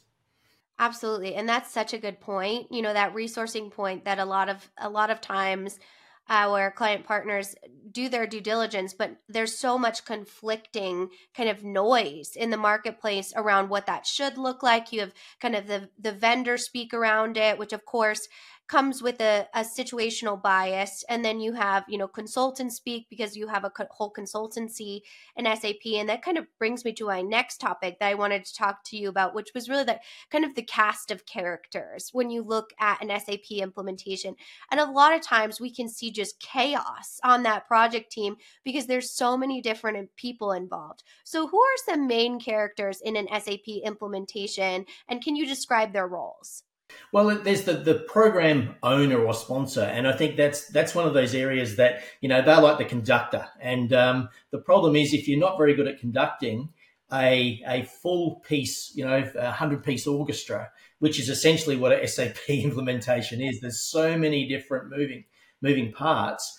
Then then you start to get that chaos happen, and then then we've got separate project managers that sit under under this program manager because we've got change, we've got data, we've got um, processes. We've got all those sort of project managers that we actually need to have covering and addressing those. And um, and so that makes it difficult because all of a sudden I need to have them all moving in sequence. I need to have them playing in time. I need to I need to have things ready at a certain time so I can test that and check that. And um, and all the time I'm I'm asking the client or the customer or the organization to give me information as well, which isn't always readily available. And so it's it's a real a comedy of errors as such. It's it's very hard to have a, a um, you know classical tune come out of a SAP implementation. It's more of you know um, uh, you know a whole lot of people playing individual songs, and that's that's the problem with the characters characters we have. And so whether it's a sponsor, whether it's a project manager, whether it's it's people within their leads and analysts and those sort of people they all need to play their part, but they don't always know what the tune is, and that's the difficulty. Yeah, that harmony, right, that you need in a healthy project. Absolutely.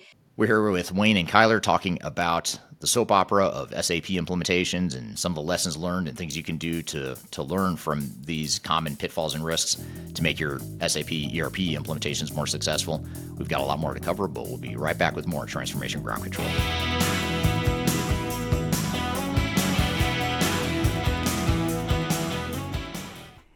Aiming for transformation success, turn to Third Stage Consulting Group. Third Stage's independent and technology agnostic consulting team helps clients define their digital strategies, define their roadmaps, and manage their transformations. With offices in the US, Europe, and Australia, our team helps the world's most forward thinking organizations through their transformation pitfalls and risks. If you are embarking on a digital transformation or business change initiative, Contact Third Stage Consulting to see how we can help you reach the third stage of transformation success. Learn more about us and download independent reports, videos, and other best practices at thirdstage-consulting.com.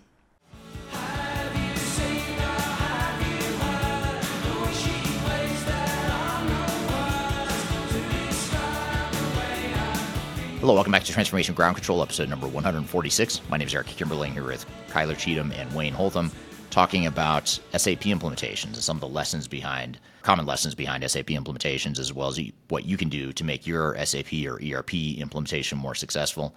We've got a lot more to cover, so let's jump back into the conversation. When you look at teams, you had mentioned one of our clients that have had SAP for 14 years. And honestly, that's kind of a short time to have SAP. There's many people that have had them had them as a legacy system for a very long time. So, can you talk about a project team biases when it comes to SAP and how that might lead to implementation challenges? Yeah, and it's it's interesting because when you've had um, uh, when you've when you've got some SIs that are very focused on um, on SAP and they are used of the old SAP where I can get into the back end, write code, change code, customize that code they have this view that we can make anything happen for you. But with that comes that extra complication of, you know, trying to be able to test, trying to be able to get it so it actually works together. And so the bias ends up being where the SI is so fixed on, I can make it do what you want because that's what I always did. But it ends up being a dichotomy in the sense that um, SAP don't want you to do that. And so, so it's that challenge they have where they're saying, well, we don't want you to change our code. We want you to actually stay to standard, stay to best practice. And so um, that's that's often the the challenge when you've got you know seasoned SAP SIs that are used to doing it the old way because that's where they drive their dollars. I suppose that's their billable hours. Is the more I do in customization, the more I make changes, the more the implementation costs. And so for them, that's a value driver for them. Um, for the organization, they're the innocent person sitting there going, well, I just want what I want. And, you know, show me it. Yeah. and it's often hard not to be able to, to be able to see what they've, uh, what they're actually getting. So. Absolutely, especially in a system so complex. You know, you would need a year-long demo to see, you know, all of the functionalities that you you really have in that. So, this might be a kind of a hard question, but there's there's so many different SAP specific consultants or someone that might have a financial relationship with SAP. So when you're looking at those consultants, are they the villain in the SAP drama, or who would you say the villain is when it comes to SAP drama implementations?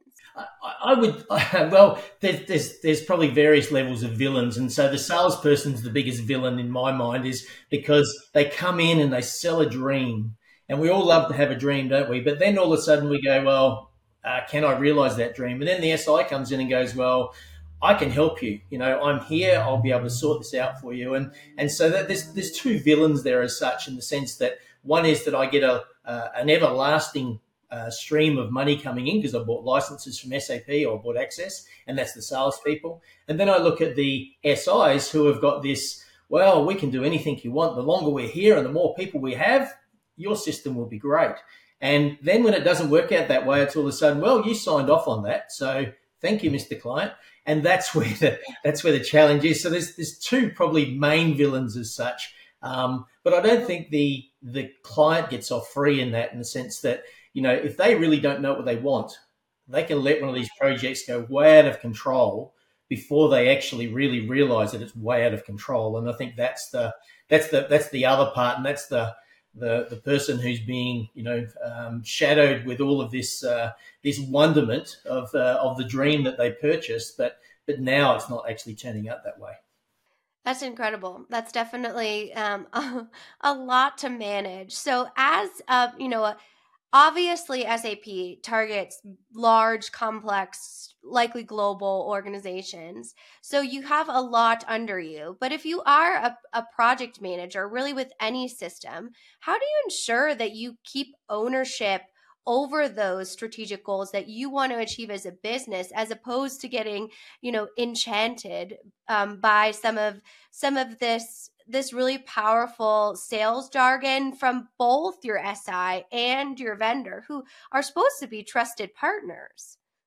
Yeah, that's right. And I, th- I, think that one of the things that the business, the organization itself has to take control. And so, okay, understand how do we operate? What do we want to operate? And when we're looking at demonstrations, can you show me how your system would do that? And all of a sudden, you start to get that that ownership that actually controls then what's happening. And so all of a sudden you get that view of here's what I need to happen. And so can you make that happen for me? Whereas if we leave it up to the to the SI, they don't know your business really. And so they often look at other businesses they've worked with or just their own general view of life and and will will craft something that actually suits what they need, not necessarily what the business needs.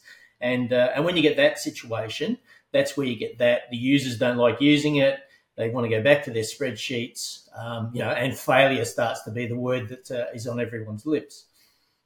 Absolutely. So, rounding out kind of our, our cast of characters and how to kind of manage to them, what does your team do when it comes to a large SAP either implementation, restoration, selection project? What does what's your role in that? So, so it's interesting. We we um, we we've helped build the operating model. So how's the business want to operate in this new environment? So that's one of the things we do. The second thing we do is understand. We do the gap analysis. So how do you operate today? So instead of doing a lot of as is mapping and all of that sort of thing, we actually go out on site and we actually look at how people actually do what they do. So if I'm going to produce a widget, I'm going to do something. What information am I sourcing to actually produce that and supply that sort of thing? And so we get a picture of what that looks like. And then we understand what's the new system looking for. And so that's that gap. And so we work on some readiness projects then that allow us to be able to close that gap. And so if people aren't using the system, the aim is to drive them back to using the system as such because it makes sense to use the system, not just because it's a system that's a new one. And and so that's that's the sort of work we do. And then with the SI, it's about defining those what we call deliverables. Um, and so the deliverables are my data. So have I got good data? What am I going to do to actually clean that up, create that, build that? Um, so when the SI comes in, they have a very clear plan of approach. Their discovery can be quite short, six weeks is what they typically have, um, because all of the answers have already been provided. And so they can actually say, I have an answer to this question, this question, this question, and then I can go off and design and build. And so, whereas what you usually find is they come in and they go, Oh, I don't have an answer for that. I don't have an answer for that. Okay, we need to go off and build this. And that's where we start losing control of our project. And when do you see kind of to to go from the cast of characters to kind of, you know, the the plot twist, if you will. We see headlines around SAP failures that are in the hundreds of millions, if not billions, of dollars. So, how did those go so incredibly wrong? And at what point, I'm sure there were a variety of points, but is there a some point that those red flags start to fly when it comes to what's going on with our project and how do we ensure we, we need to course correct now? Yeah, that, that, it's, it's an interesting you say because I've, I've been involved in some expert witness cases and I've also been involved in projects that, you know, some have gone six years and uh, still not gone live. And so, so, so that's staggering to think, how come someone hasn't pulled this up earlier? Um, but it is that thing of the, the, the, the understanding of governance and assurance. It's making sure that you have actually completed all of that pre-works before you start doing design and those sorts of other things. Because if you're designing something and you don't have all of the information, the challenge is what are you designing? And that's where the cost blows out. And there's course corrections constantly happening uh, over that time. And all of a sudden you start to go, well, should I be course correcting this? Or is it something that, you know, we need to actually really look at the whole project and actually reset fully? Whereas we sort of course correct little bits and we don't actually address the overall issue, and that's why it just keeps blowing out. So, and the SI is quite happy to be able to help help in the sense that they just get billable hours. We bring another another team in, and you know it's all good. And uh, but you as the client or the organisation, you're paying the bills, and that's where the the problem is. And so there's not the deterrent for the SI because they go, well, you know, you signed off on this previous design, so oh well, we'll fix it for you now, and and obviously there comes a cost comes with that.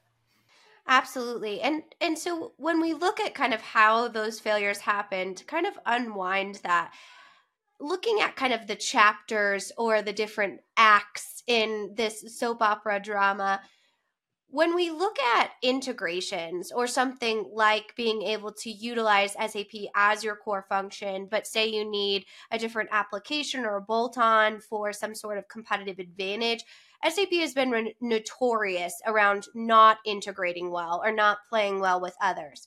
What are some things that you can do to ensure that you have that interoperability strategy fully baked before you pick a system and invest so much dollars or, you know, any sort of currency in this specific new technology if you're not sure if it will work across your other technology stack?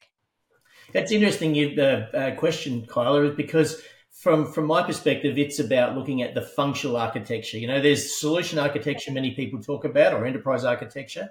But functional architecture says, well, if I've got a, a CRM system that's not say SAP, and I've got SAP in the middle, and I've got some other systems there, how am I going to get going to get them all to talk? And so integration is the often the, the way to do that. But if I'm starting to look at it and say, well, I'm I'm taking information uh, from that system and I need to reinterpret it into SAP, that's a very complex integration. And so that's where you find the complexity starts to happen in the sense that I need really detailed, you know, rule-based integrations that actually are sending my information, turning it into something else, and then putting it into SAP to understand. And then I've got to send it back to that system when it, when something's changed. And so, so that's often the problem is that we don't really understand how we want that flow of information to go from one system to the other. We just bolt things on, and you know sometimes when you bolt it on, it doesn't line up, and so all of a sudden we have to write very, very complex information flows, which is integrations, to be able to make that happen. And so that's that's the problem. Um, old SAP was a lot harder to actually integrate. It was more of a standalone platform. Today it's a little bit easier, but still you need to understand what you want to flow, where you want to flow, and how much change of that flow needs to happen in the course of the integration. And I, I tell this story to everyone because I still feel like I'm shocked to this day to hear it. But we we recently had a client that came to us looking for help with their SAP implementation because they built that customized integration with their SI and then did not realize that their SI actually owned it. They they own the implement intellectual property excuse me around building that customized integration. So is is that something that that you see a lot with your you know bigger global clients when it comes to kind of what you talked about? Should you customize to not customize? You know the balance between where does business process meet the technology? Yeah and that's often a problem because i get the si in and i get them to customize or create uh, specialized integrations and all of a sudden that custom code is theirs. It's it's something that you know, it's often written. There isn't a a step by step rule book on how it's done. It's usually left up to the consultant to write that. And so then if I bring another consultant in, they'll look at it and go, oh, no, that's not right. And so, or I can't work on that because I don't, you know, it's not, not our code. And that's a challenge that organizations um, don't often understand until they've either changed their size or, or they've got some problems with the code and they lose face. And, and so they want to actually get someone else in to look at it and it's it's specialized code, and that's the difficulty with um, with SAP. You know, these days there's a lot more already packaged uh, integrations where they plug and play. They are much much simpler to be able to have in in uh, so you can so anybody can work on those. They're standard code, um, follow standard protocols, and so. But S, not all SAP SIs do it that way. Yeah, absolutely. It's it's always just sometimes you you get to see kind of the industry pivoting to more transparency and then you hear a story like that and you're like what in the world is happening. Um, but it, i mean it's it's obviously very prevalent. And that's why you know the the steps of you know understanding that phase zero planning understanding your requirements that contracting phase is is so critical as you outlined earlier. We're here with Wayne and Kyler talking about the soap opera of SAP implementations and some of the lessons learned and things you can do to, to learn from these common pitfalls and risks to make your SAP ERP implementations more successful. We've got a lot more to cover, but we'll be right back with more Transformation Ground Control.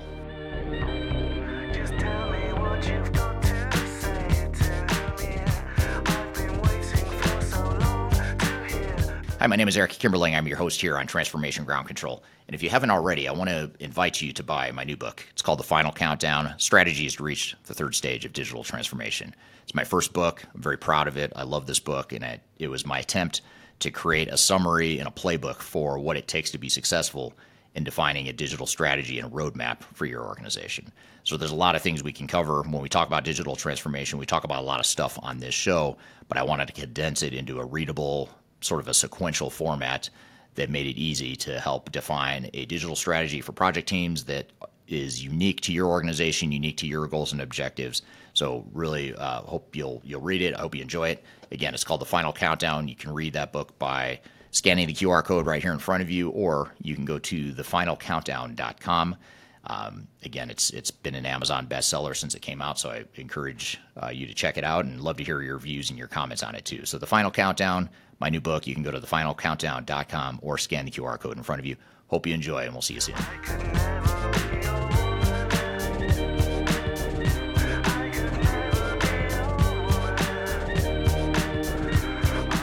Hello, welcome back to Transformation Ground Control, episode number 146. My name is Eric Kimberling here with Kyler Cheatham and Wayne Holtam, talking about SAP implementations and some of the lessons behind, common lessons behind SAP implementations, as well as what you can do to make your SAP or ERP implementation more successful. We've got a lot more to cover, so let's jump back into the conversation. I want to talk about kind of the new season of SAP, if you will. So, what does, as we come right now when we're talking, having this conversation, it's late 2023. So, what does 2024 really look like for SAP implementations? They've had a rough couple of years when it comes to just overall perspective, um, just, you know, failures all over the place. What do you think that 2024 is going to look like? Is it going to be something that they actually kind of revamp that? I know for us at third stage, we've gotten a lot more strategic alliances at SAP, interested in kind of working with our independents. So it seems from our end, there is some shift in wanting to create that change. And then also, I'll also ask you as a part of this question about the new SAP mid market push as well, trying to meet kind of NetSuite where it is or other kind of mid market manufacturing areas.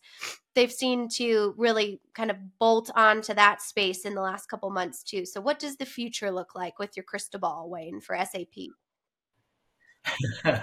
I think it's interesting because SAP is coming from a place that um, of, of, where they have a good market market share as such, and and a lot of people have SAP moving forward, the challenge they've had is getting people to want to actually go to a new SAP. They've they've they've sort of identified that we're not going to support it any longer, and they've bought out new solutions. And but what they're finding is that new SAP is not old SAP, and so it's not a complete transition. So for them, they've offered new packages of uh, SaaS and uh, so you know so subscription as a service type uh, SAP, where we've got a custom setup, or not a, a standard setup that's a multi-tenant um, that we can actually have people all join, just like uh, other um, software vendors have done.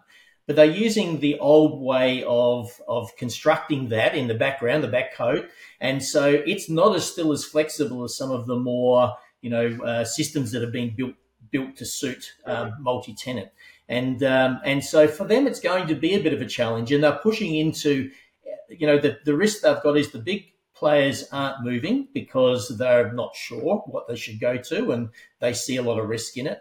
So how do you make sales? You go to a different market, and so the mid sales is where they're starting to push now because they see that as probably a less complicated um, area of the business or area of the market, and um, and so that that keeps sales generating because they're not getting the sales from the the larger players. You know, there's there's some SAP implementations that have actually been stalled, been halted because you know they're too too complicated as such. And so, you know, with probably still uh, seventy uh, percent of SAP um, current ECC six um, customers still waiting to move to something else, and we've got the deadline looming of twenty 27, I think it is, which is coming on pretty fast.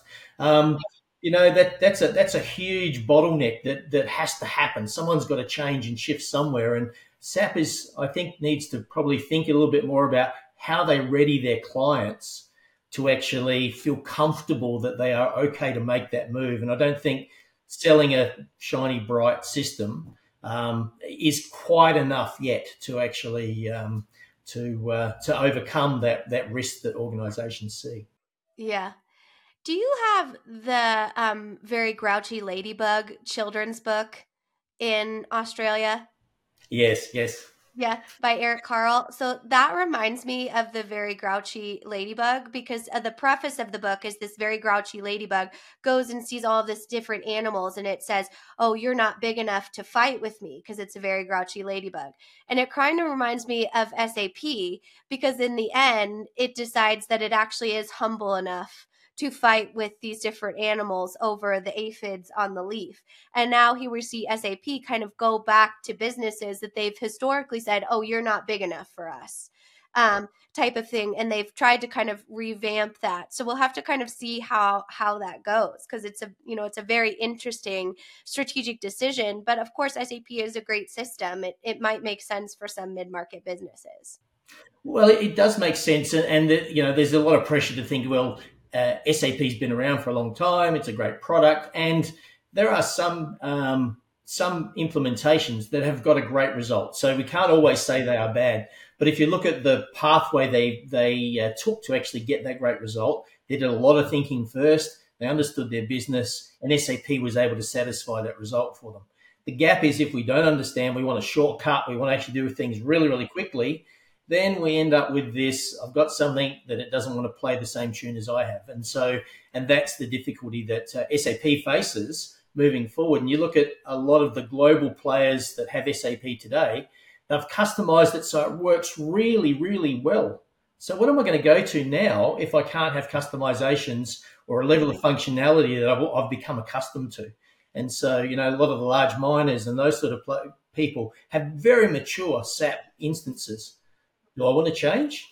well, I'm going to. You know, these are some of the things that, that are on organisations' minds. You know, and uh, and so how do I? What what's better out there than what I have today? Since I've actually made it really work for me, and my people actually use it. And so so that's some of the challenges that um, that organisations face. Yeah, and it's always great to have partners like you and your team too, because sometimes when we come in and do an evaluation like that or a current state assessment, like you mentioned, we say, you know, actually, there's just some tweaks in your operations or your business processes that you can make because we don't have those financial relationships with selling you any additional system. So that's not our priority. Our priority is to make sure that the technology is working for your organization. That's right, and and often it's like you you're doing those tweaks that actually drive that value, as against saying, well, let's throw out that system because it doesn't work, um, and that and that's often a benefit as well, I think, for organisations because they can actually then start to understand the business a bit better, knowing the system they have, and they don't have that complexity of I've got to change the system, I've got to get better at what I do, and there's a lot of work in all of that, and so um, so sometimes even before you're looking at putting a new system in getting that assessment and understanding, you know, what do I do? What would it need? What would it take? How could I improve? Those sorts of things are really, really valuable because if you get that right, the implementation becomes a whole lot easier to actually deliver. Absolutely. So, ending on a high note, let's go into some happily ever afters. Because, as you mentioned, it's not always that SAP implementations fail. Sometimes SAP implementations go really well. Can you give us some examples of what that might look like for um, businesses that have kind of thrived on an SAP implementation? Yeah, it's it's interesting. Um, uh, in there's a, a, utility client that I, that I know of here in Australia, and and uh, they actually put in SAP, and uh, and they actually got it to the point that it was so functional that they could do every aspect of their business through SAP. And so all of the users actually used SAP. All the reports that were created, they may have done some custom reports, which is standard for SAP, but custom using the data out of SAP.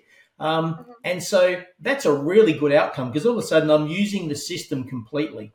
And then recently in S4, similar type thing where I, I built the uh, the business around the roles, responsibilities. I made it uh, functional so people could actually put information in from the field. I was getting information into this into the system, and so I'm able to use system the system to make decisions. And that's a really great outcome. And SAP can make that happen if you actually approach it the right way. And so uh, that functional architecture is a big piece to that. How do I get my information in? How do I use that information? And am I using the system? And I think that's that's for every system, but SAP in particular. If you're not using SAP as the system of choice, and your preference is a spreadsheet, Excel spreadsheet, and feeding information in, then you're not really using SAP. And I think that's a lot of organizations. That's the first tick on the box. How many spreadsheets do you actually have? Uh, will give you a view of how much you're actually using your SAP. Yeah, absolutely. And and as you mentioned earlier, that's so important on the other side of that too. Maybe you are using the system and there's just a few, you know, recommendations that you can put in as far as different behaviors to ensure you're optimizing or reaching the overall potential of the system that you do have. And it can be a happy ending. Oh, it can be, and if it's if the users are using it and they find it easy to use, it's really really good to actually um, see see the value SAP can have. You know, the new Fiori that SAP has, the user interface, isn't all of those crazy transactions that um, most people talk. I think I think one of the things you talk about SAP lingo. So we could talk about you know IW twenty nine and IW uh, thirty six and all of those sort of things. That's all the lingo that you talk to the old world of SAP. But the new world, it's about what am I doing? What's the task I'm doing? I'm going to pay an account, and so that's a lot more usable if you get people using the system and the information's in there. And so, so that's the difference. I think that um, from old to new is uh, the way people interact with it and the interface they actually have. Very good. Well, this has been an unbelievably great conversation. So thank you for sharing your insight. Any final thoughts on you want to share around SAP implementations just in general? Uh, I, th- I, think that people, sh- it's it's it's interesting. With uh, we've we've got a client at the moment that's looking at. Uh, they've been sold a global template for SAP, and uh, and where they've rolled it out in in a couple of their global instances, they've realised that the global template doesn't actually fit for their business, so they've had to make a lot of modifications. And so so it's about saying stepping back and saying, well, what do I really need? And looking at it from that perspective. And then if they understand that, SAP can be a really great option for them. But without doing that and listening to the fact that, well, we've got this, this out of the box model, just unpack it out and look, we construct it and it'll be fine, doesn't suit everybody. And I think that's the challenge that people are facing is, um, you know, believing that, you know, one size fits all. Um, you know, and you should be able to, I'm not saying customization here, I'm saying configuration and adapt your business to it being more consistent in the way it operates is the other part to that is not just saying not blaming the software completely. It's you as an organization how can you be a bit more consistent in what you do? So uh, there's and and there's lots of instances where we have really complicated back office processes that we don't need so most most definitely. You have to have you know the right system that fits your requirements but you also have have to have healthy business practices good data hygiene to ensure that they can work together in that harmonious great analogy you gave about the symphony. I love that. If you don't mind it i'm going to steal it as moving forward. But if you'd like to learn more about SAP, we do actually have, I'll pop it up on the screen here, or you can get it in the description if you are um, consuming this on an audio um, platform our, our guide to SAP S4 HANA. And this is a 60 plus page playbook that really gives you kind of step by step of how to ensure that you are doing effective phase zero planning, that you have the implementation resources, understand that, and that you are optimizing via user adoption and other strategies as well. So I highly recommend that. Um, and if you do want to reach out to Wayne, you can um, reach out to him at first at thirdstage-consulting.com or he is available in our team section on our website. So thank you so much again, Wayne. It was so great to talk to you as always. And we will see you next time. Okay, thank you, Wayne and Kyler. Great conversation, great stuff, and and some really good uh, takeaways from that conversation as far as some of the plot twists that you commonly see during a SAP or ERP implementation. Some of the cliffhangers, some interesting characters that, that you guys unpacked there, I thought was super super interesting.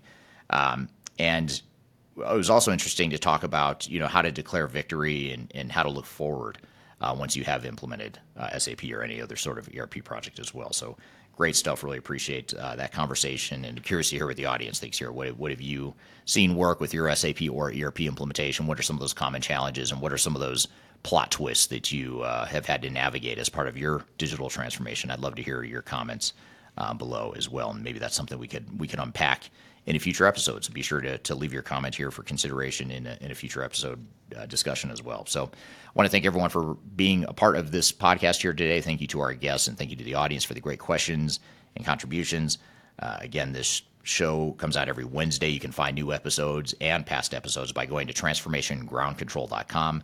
Uh, this podcast is sponsored by Third Stage Consulting, which is an independent consulting firm that helps clients throughout the world reach the third stage of digital transformation success and it is produced by Major Tom Productions, which pro- provides uh, media, content, and event production for business to business technology providers. So be sure to uh, reach out at majortom-productions.com if you'd like to learn more about brand awareness and sponsorship opportunities. Again, that's majortom-productions.com. And uh, I've included my contact information below if you'd like to reach out to me to suggest ideas for, for this podcast. And be sure to uh, share any ideas you might have. I always love to uh, hear what the audience wants to hear, of course. So love to hear from you. So thank you for being here. Thank you for being part of this podcast. We'll see you next week on Transformation Ground Control. Have a great week in the meantime, and we'll see you soon.